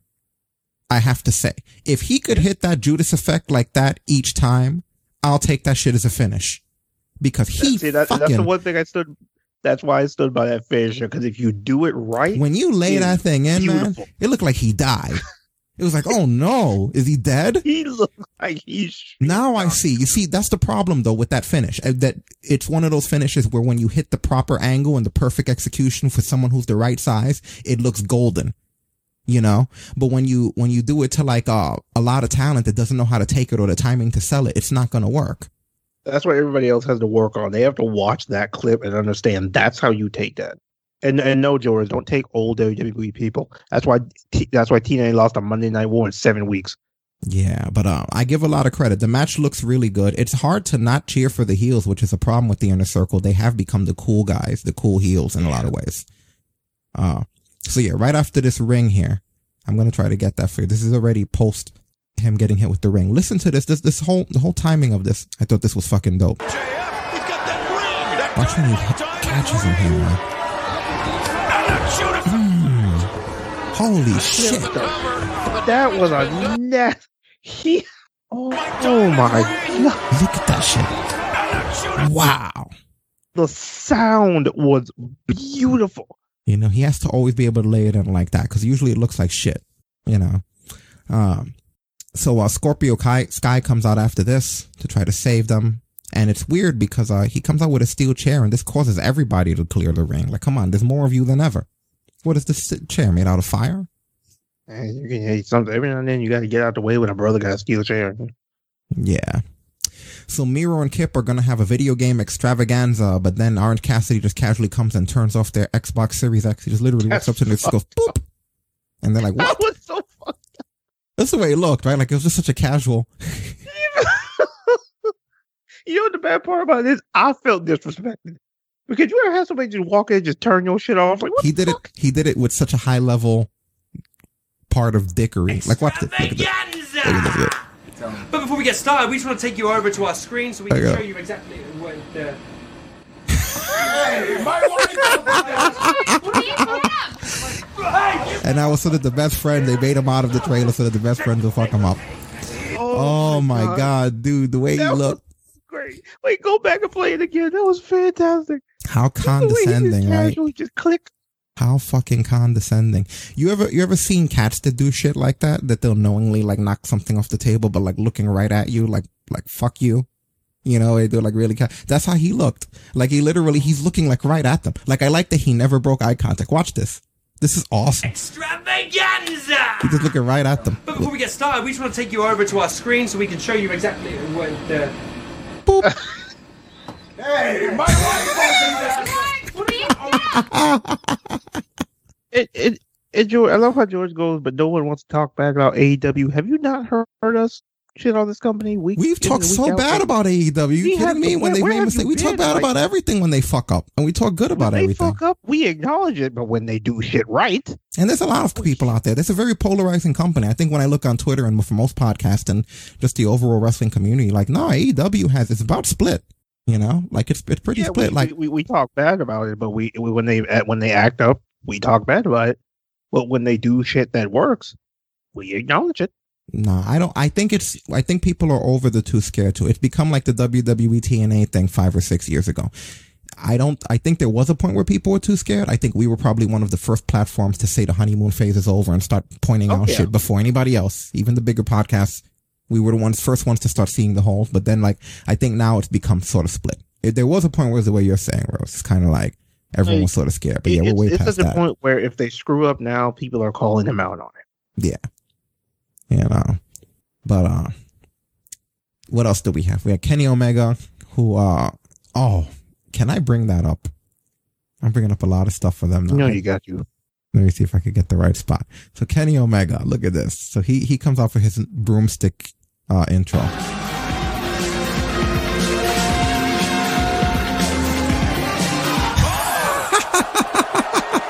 He peekabooed the fuck out of him. Dude, that was hilarious right there. So because when I'm watching angle- it, uh, when I'm watching it, the, the silhouette standing so perfectly still that as it was happening, I was asking myself, since he's only done the intro the first time, I was like, is that the actual him standing there? Or is they, do they have like a design, kind of like they used to do with the Jericho when he used to have his arms spread in WWE? It was actually like a graphic, then he would come out. I was like, is that a Kenny Omega graphic?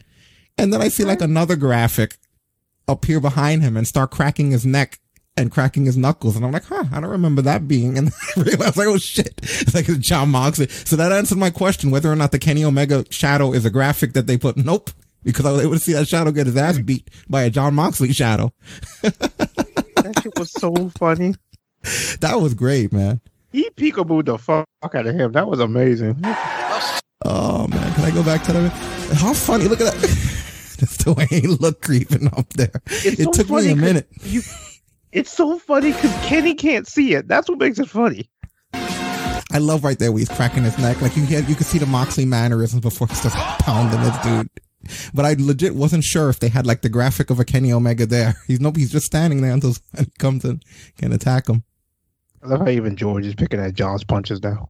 Oh man, Come on, man. Don't get nitpicky. not about bad as Shane's punches. Yeah. Right? Fucking Shane's punches killing the business where there's no contact. Like, ugh. Mm-hmm. Shane is fucking Shane's fucking Street Fighter punches. Like Yeah, man.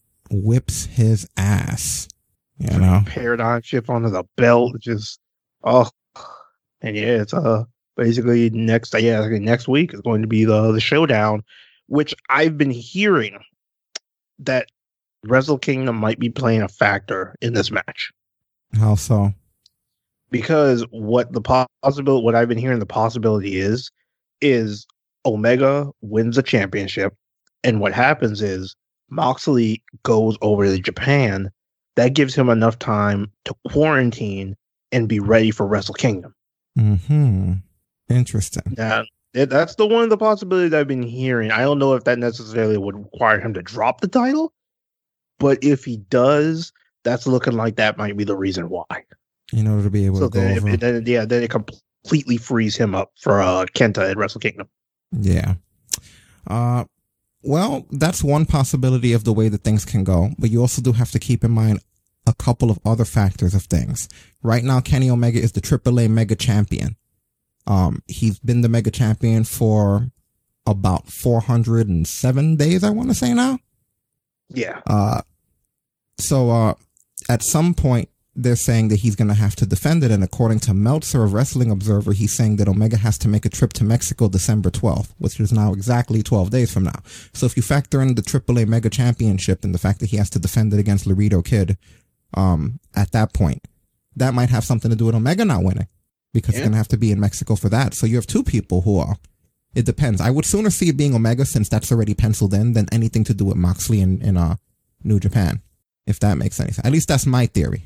Yeah, there, there's a couple of different way things that can determine it. It's kind of funny how uh, a championship from another company could kind of play a factor in how this match goes. But yeah, I would sooner think the AAA one just because it's definitely happening December 12th. So we now know that Omega has to be there. You know, like no matter what, he won't be here. So I don't know how he would win the title and be there. But you never know.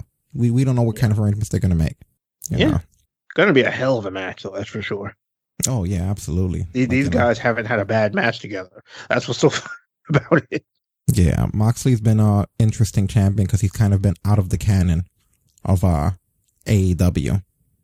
You know, I thought that was one of the more interesting things about it. Like, you know, he just kind of stands on his own and he doesn't really do too much stuff with the company. You know. Yeah. But uh, yeah, really good, really good looking stuff. Oh yeah. Anyone who wanted to see, I'm gonna see if I could bring up that bump for you guys here, just so we can have. Right hands, and it's very clear that Moxley blames Omega for that assault last week. Boy, Omega's getting woodshedded in the worst way. Was that it? He just flipped him over the table? Oh no, he hit somebody. Yeah, right. He hits. I was gonna say he couldn't be that down that long from that. That's right. He does hit him with the paradigm shift on the thing, or death ride, or whatever.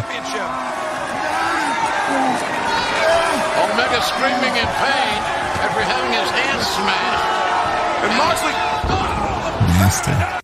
I love how AEW went back to the old days of christening somebody with the championship. Mm-hmm. You don't see people in WWE get hit with titles anymore.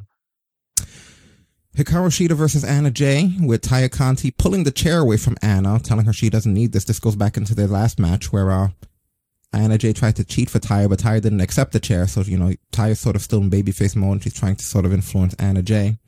Shida winds up going over though, and then out comes Abaddon. Yeah, back from injury. Back from injury. How crazy is that, right? Yeah. And uh we talked about this when back when Abaddon was only on AEW Dark, how that when Shida first saw her, she had the same reaction. She went, Oh my god, like she kind of freaked out. The champion got scared. You know? And That's now it some happened scary here on the main like- show. Yeah, it is some scary shit. Yeah. I mean, hey, she could Abaddon made it to, made it to the main show, so she's been um I, I I've gone back and watched some um some of her stuff from Dark. Yeah, the girl's good. Yeah. The, Very the, the presentation is excellent. So Yeah, they found her when she was called the Undead Girl in some other indie company or something. And they called her Abaddon here. But she scared the shit out of Shida, so that'll be an interesting match. Uh, we had the uh, the tag match. You had Pac and, and Rey Fenix against Butcher and Blade. Um, Eddie Kingston fucks over Rey Fenix, knocking him off the top turnbuckle. Um, at one point, Eddie Kingston has the two DDTs on the chair for, uh, for Pac. You know, Lance Archer shows up with a run in, and he's fighting Butcher and Blade, and he's attacking Kingston. And what's yeah, happening? Because I guess Kingston had been uh popping off at the mouth about him. Oh, what? Lance Archer is a fucking face now? You know, maybe it's just me. Maybe it's because I always tend to look at it differently. I don't see it as much as a face, as much as a heel that's got beef with Eddie Kingston now. Because because I've noticed Eddie Kingston talks shit about virtually anybody breathing. So, and it seems like Archer strikes me as the kind of person where it's like all you gotta do is just run off at the mouth one good time.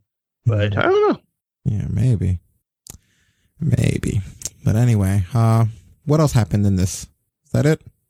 Yeah, that was mainly uh all the big stuff. That was the big stuff. Fair enough. Uh, it's funny because Lance Storm tweeted about AEW. Um, and he basically said that, uh, I've concluded today that AEW is like pineapple on a pizza. Those who don't like it actually get mad at people who do and try to convince them to stop enjoying something that they like. And then Mark Madden tweets and he says the opposite is true. A lot of AEW supporters go ballistic if you criticize even a small fraction of the product. Wrestling has become tribal, just like everything else. What do you think it is? Do you think that AEW is an acquired taste and that people are overly critical of it? Or do you think that, uh, do you think that basically AEW people go too crazy if you shit on the on the product? I feel like I've seen cases of both, honestly. Like I see the fans who, even though they do see the things, like example me, where I see the things where are wrong with AEW, but I still enjoy the product enough to not stop watching it. But then again, I see those ones where if you so much as say that Kenny Omega angle was just a little off, it's freaking torches and pitchforks. Yeah, which is like I kind of almost feel like it's like it's like it kind of depends on where you where you're looking. hmm I can see that. It's always it's as polarizing as everything else, you know. Yeah. Uh, so that brings us over to our our last stop, guys. Get ready because we're going to be voting on the polls. Uh, NXT. I always listen to him, George. But NXT. Uh, questions. Was Athena always this out of shape? I mean, uh, fucking, uh, Ember Rose, Ember Moon. Ember Moon. wow. All these names sound, don't it sound like the WWE is pulling from the same hat of names? They like, I did didn't even mean to do that. You know?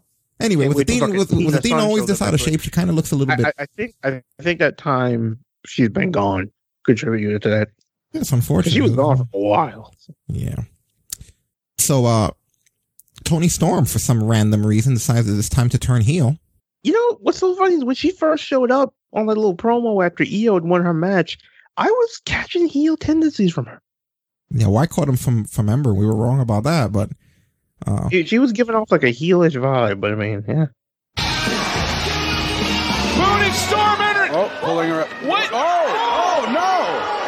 What the? Moon oh. the steps.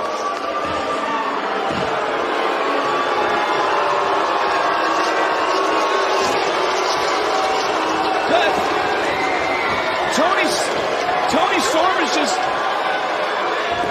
essentially fed Ember Moon to the wolves. there you go. Moon's still got some fight left in her, but I don't know if she realizes. Oh, I'm not sure if she realizes what just happened to her. And you got Toni Storm heel. Matches for Toni Storm at this point. Tag team partners last week. Ember's gonna need better friends. And now it's Candice LeRae, Dakota Kai, with Toni Storm looking on as Raquel Gonzalez looks to put an exclamation point to the start. That is such a badass move, man. So That you got is so nasty. There's your Toni Storm heel turn going into this. Yeah. Wow. Guess they just decided, fuck it. We're gonna need that I mean, person. hey, considering what it wound up turning into, I mean, because Mhm. uh, basically now now with, with that, uh, Candice has her full team for War Games. Yes, she does. Yep, it is now Candice LeRae, Dakota Kai, Raquel Gonzalez, and Toni Storm. Mm-hmm. And there's a fifth person amongst them. Those sneaky fucks. Because at the end of the night when they drove off, remember that little Easter egg there? They had a, they had, what's her name? That new girl? Indy Hartwell. Indy Hartwell was in the car, but there was also someone next to her wearing the scream mask. So on top of all of the backup that her and Gargano have, because they did that like like as a little thing to see if people catch it. Indy Hartwell's in there, but who else is there in the fucking scream mask? There's another unveiling. That's the that's the Gargano way. Whenever they unveil you, you're in a fucking scream mask. Damn man, we had Ember Moon. That's going to be Timmy Sun. So now I guess at the paper we're gonna have to find out who the next helper is that they have that hangs out with Hartwell in a fucking scream mask. They're they're going to have help in War Games. Mm-hmm.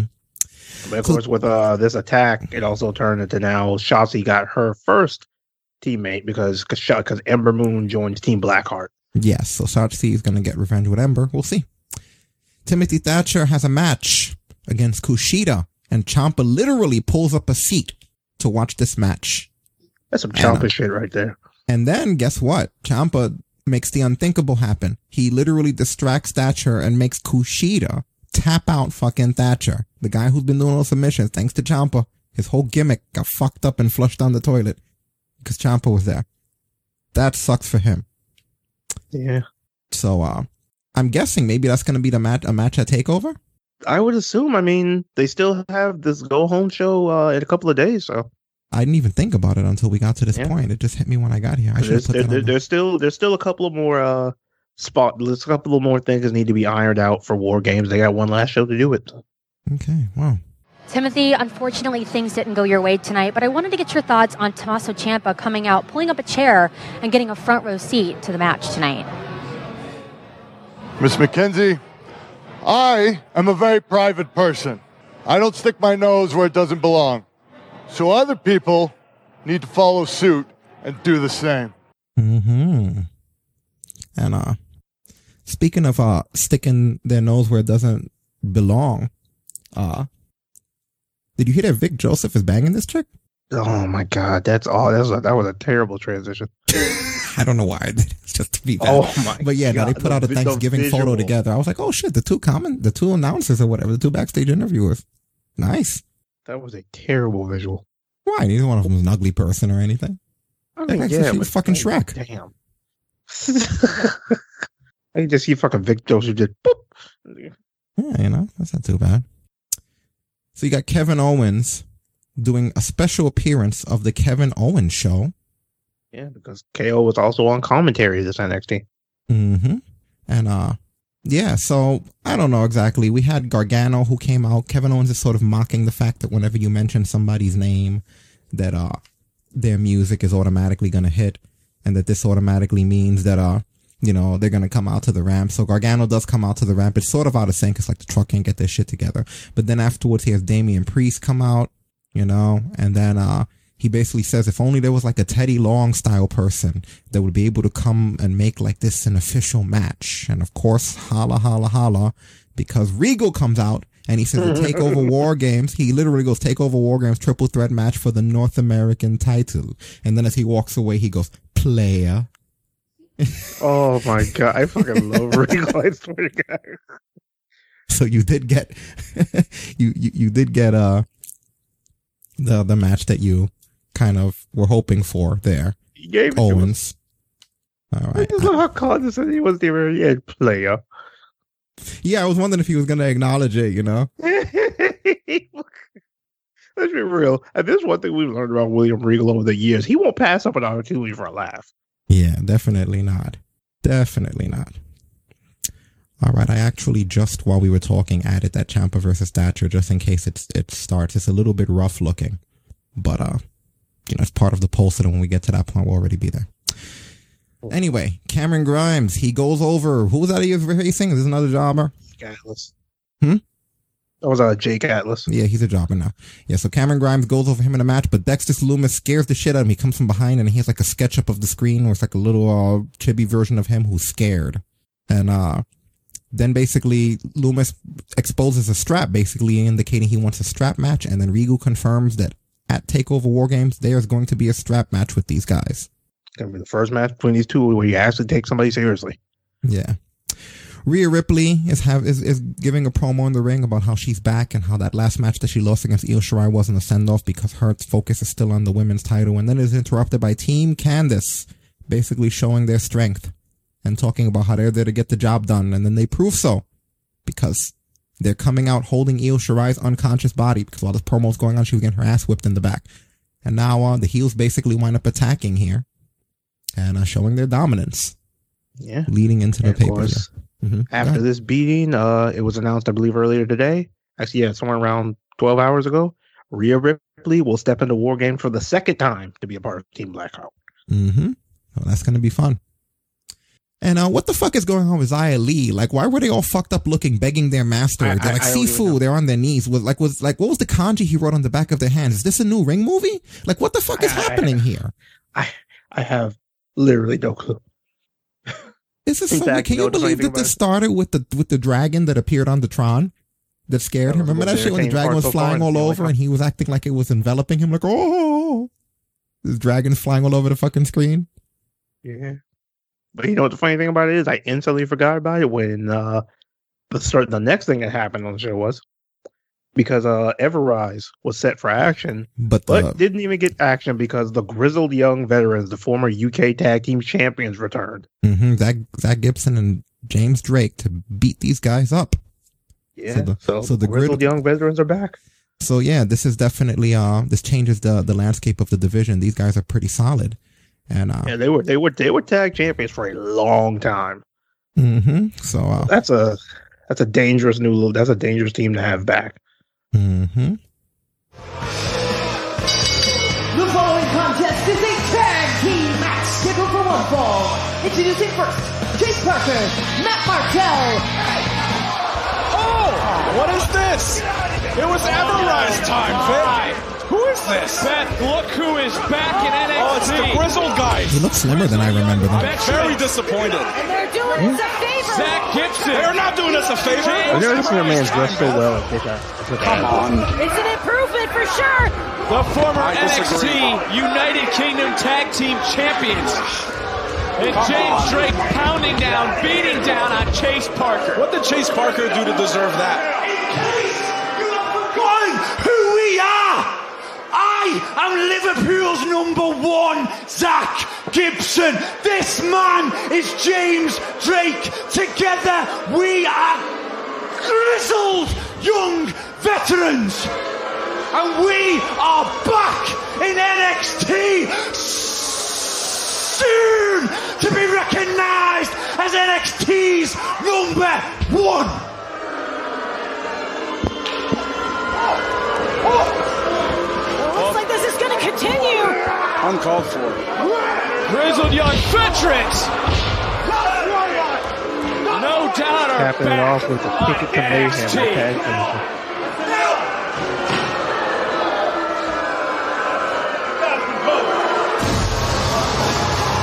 And I believe the NXT universe and the locker room have been put on notice. So there you go. Grizzled young veterans returning to NXT. There's a link for those of you that are interested in it. Uh, and like I said before, you have the Garganos and the Hartwell thing that happened after that. We really jumped ahead to that. Pete Dunne, Kyle O'Reilly have a ladder match. Kyle takes a nasty bump off of the ladder. Um, That suplex on that ladder. with the, with the ladder falling on top of him. There was a nice dragon screw leg whip from Kyle in the ladder on Dunne. Um, Dunne hitting a suplex on O'Reilly on a bridge ladder on the outside. That's crazy. It Like, looked like Dunne ate more of that liar than Kyle did. But that's the whole thing. It's weird to have that in the middle of a match. You know what I mean? And then to think that the match is gonna fucking continue after that. Like for anybody that didn't get a look here, let me let me bring this spot up for you because Like this was nasty. But you know what the thing about it is? It wouldn't shock me that it's these two to where that's not even a finish. Because these are two guys you damn near have to kill one of them to beat the other one. It's yeah, you really do. which I mean, my which I mean, my God, the shape Pete Dunne is in. He looks scarier than he did before the pandemic. Right. Give me a sec. I'm trying to see if I could bring this fucking spot up. It's just driving me crazy right now. Good lord. But yeah, this had to be one of the nastiest ladder breaks I've seen in a long time. Okay, here we go. So you guys can see how this looks. Well, right now, slugging it out, these two superstars for the advantage at War Games. An advantage that can come in very handily to one of these two teams. As Dunne putting on the brakes. Oh, Whatever's next, it's not going to end well. Oh, no! Oh! You're not going to miss a second of this nonsense. Ah. Should we To think it's just a commercial break to spot, right? Holy shit. Only with these two is that the commercial break spot. Like, wow. Yeah. Oh my god. And yeah, the finish basically being, uh, well, actually, yeah, the finish is, uh, the mask guy pushes Kyle off the ladder, which by the way, Kyle has a very nice ladder bump at the end of this. Really you know? nice. Yeah, like a mask guy shows up and he pushes him off. Let me see if I could actually Yeah. bring that up for you guys. There, there, there.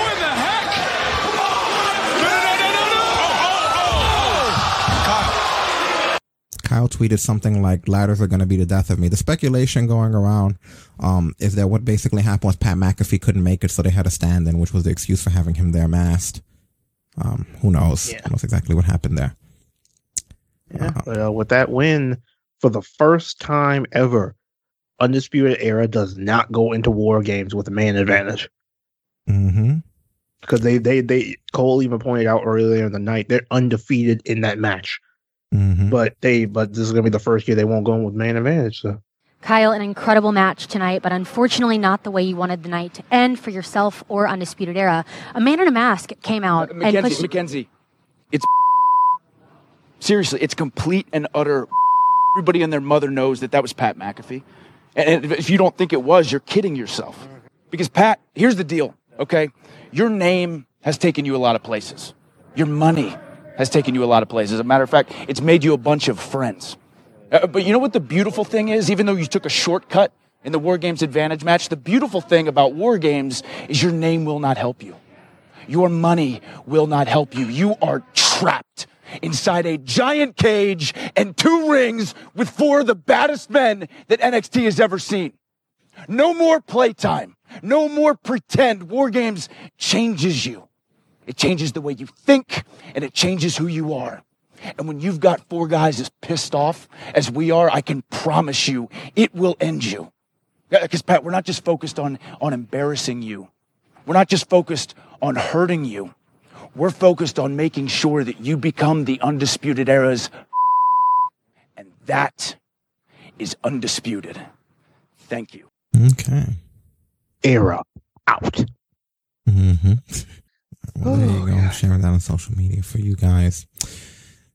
Dynamite did 710,000 viewers versus NXT 712,000 viewers.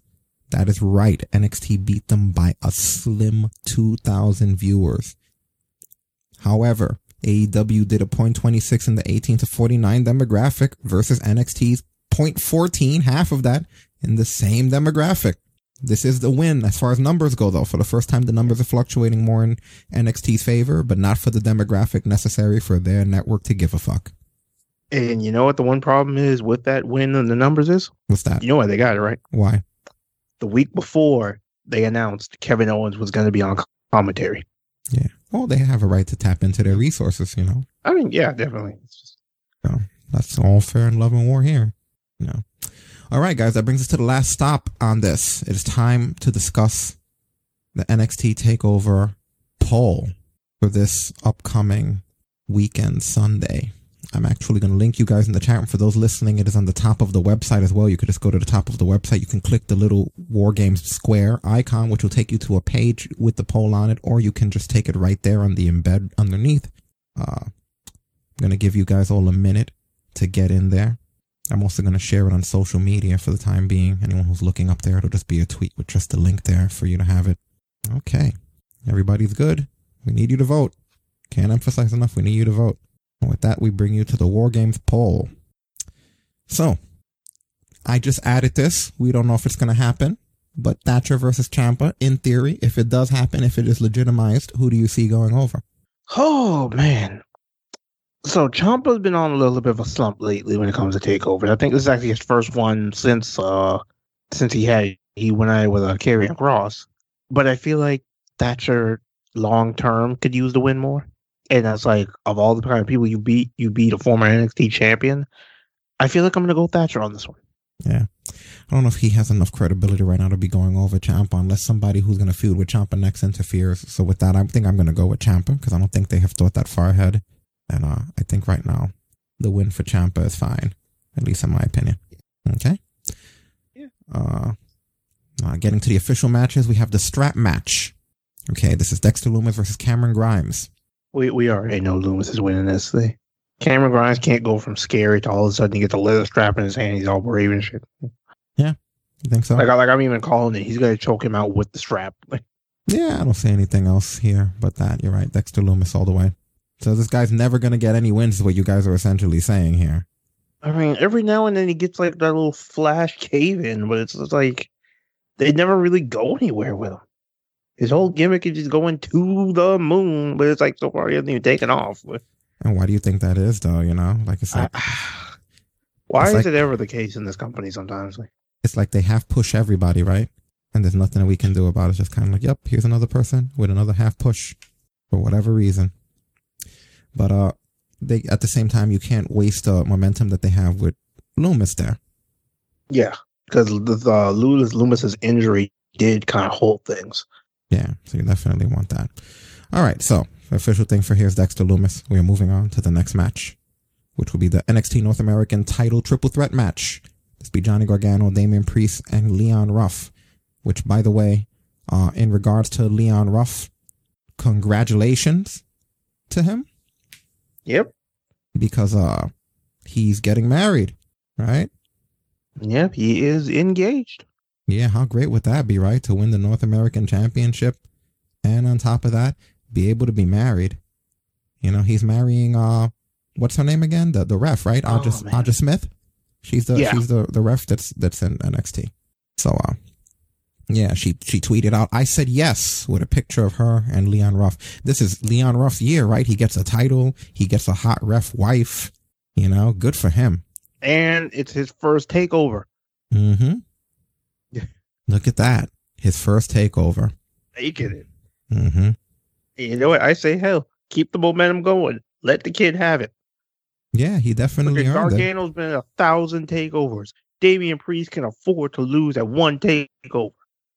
Yeah, let this guy have his time. It may never come again. It damn sure isn't going to come on the main roster, right? You Should let it run. You know, but he's been entertaining as a champion. He's been good. He's been solid, and I think that uh, it's something that we definitely all find more refreshing than the usual shit that we get here. I don't have a complaint. I like the guy. I actually like this going on. You know. Yeah. So, uh, One, one, one of like he's been very refreshing because once you let him go, like the guy's been amazing, incredible speed. Love the fluidity of his moveset. Like, eh, what's it gonna hurt to let him? What's it gonna hurt to let him ride for a little bit with this North American title? Yeah. So getting back to the poll, I'm saying that I think that the two of them are going to screw each other over, and Leon Ruff, Ruff is going to somehow get away again with murder because Damian Priest and Gargano are going to fight, and somehow he's going to Yeah. get away with a pin or some dumb shit. So there is my prediction for that. Now we get the War Games eight women tag team match: Shotzi Blackheart, Ember Moon, Rhea Ripley. Who's the last person on that team? Do we know? yet? Uh, we don't know. We will probably know this Wednesday. Okay, against Candice LeRae, Dakota Kai, Raquel Gonzalez, and Toni Storm. Who do you see going over here? I am going honestly team Blackheart because the inexperience in war games on, on Candice's team, Candice is the only one that's ever been in there. Whereas you had Rhea where she captained the winning team last year. And we still don't know who that last person is gonna be. Right. So you're going with uh, what's Yeah, your I'm going with uh Shotzi's team. right? And your your motivation is what basically? Um, it's the fact that you've had you have the well, one thing, the mystery partner, we still don't know who that is, and then on top of that, Rhea Ripley being the one who captained the women's team last year, and they want to win in war games, so they have the experience edge. Right. All right. Well, uh, I mean, there has to be revenge for that tank, right? Yeah, I'm calling now. She's gonna come in on a giant tank now, special war games tank. Mm-hmm. I'm gonna go with you on that one. I'll go with Shotzi Blackheart for that. You know, and that brings us to the main event, the War Games eight man tag match, the Undisputed Era: Adam Cole, Bobby Fish, Kyle O'Reilly, and Roger Strong against Pat McAfee, Danny Burch, Oney Lorcan, and Pete Dunne. What do they call themselves? The Kings of NXT. Yeah, I think I think that's I think that's what the name they've been going with. I don't know if it's official or not. That's why it's not on here. But Yeah. There you Uh, have it. The, the undisputed era needs this because even though the three person team won the first war games, this variation of the undisputed era has never won inside war games before. Like at this point, it's the one thing they still need. Yeah. So you see them going over Pat McAfee's guys, right? Yeah, I think it's gonna. I think it's gonna want to be in the deciding factor because, like I said, like they're at home in war games. Yeah, two years ago, Pete Dunne pinned Adam Cole inside war games, but he's the only member of his team that's been in there before. I've noticed the pattern with war games a lot of the time does seem to be picking the people who have already been in there. Because it's like Adam Cole said, war games changes you. You're not the same after your first one. And the undisputed era, in one way or the other, has been in all of them. Mm-hmm. So you think this is the time for the Undisputed Era to get that monkey off their back? Yeah, I think this is it. It's the one thing they need, and that locks their NXT legacy in forever. Okay. All right. Well, I'm going to go with you on that one. The Undisputed Era takes it. They take it at War Games. George doesn't care. He finds this whole thing boring. He thinks the whole shit sucks. Okay. Don't watch. That's his Jesus answer. That is Destin's answer. If you don't like it, don't have it. I think it's okay. I mean, I have. I, I- don't have. Yeah, like it's freaking fine. I mean, NXT's been all right, man. I don't really have much to complain about Wednesday. And what do you mean the match? It's fucking war games. It's the only time we see two rings side by side. Mm-hmm. Well, he just means the match. we can't right, have nice things, can we? We're just gonna. Gonna That being it. said, all. you guys know you then hit the finish button down here at the bottom of this, and that'll wrap it up and it'll put you in the poll. We will be in the chat room during the show with the live results scrolling, and you'll be able to interact with us. And then following this this Sunday, there will be the post show. So don't forget to tune in. I believe they're probably gonna have a kickoff at six six thirty probably, and then the official thing starts at seven Eastern. So join us in the chat room and don't forget to be involved in the post show after that. We'll hit finish and we'll wrap up here. That's it, right? That is all. That is it, ladies and gentlemen. All right. Well, this was a long one. Look, we started off the, the, the next year with a freaking long one. Wasn't expecting it. Don't ever want to do it again. That being said, though, thank you to everyone who has hung out with us for this wonderful event. All of you who are joining us on yet another year of this, including Willie V2, Stasis Dreams, uh, Saiyaman Senpai. Thank you for the host, Weekly Planet 516, aka Ashley, George, King Quest 770, SMX 30519, Potato Chip. Thank you for the follow, Bloodluster. Welcome back, Miscellaneity, Saddest Kitty, Thicker, all of you lurkers that are still out there across the other charms, as well as iTunes, Stitcher, TuneIn Radio, iHeartRadio, Podcast Addict, SoundCloud, Google Podcast, Twitch.tv slash TalkBrunch, as well as Facebook.com slash TalkBrunch, and of course, TalkBrunch.com. Ladies and gentlemen, you've been listening to Talk Brunch Live, episode 423, hosted by yours truly, Rick Dyer, aka Captain Brunch, from myself and Destin Soul Glow Frazier. We're out of here. We're going to war, Charlie. We're going to war. Shut it down.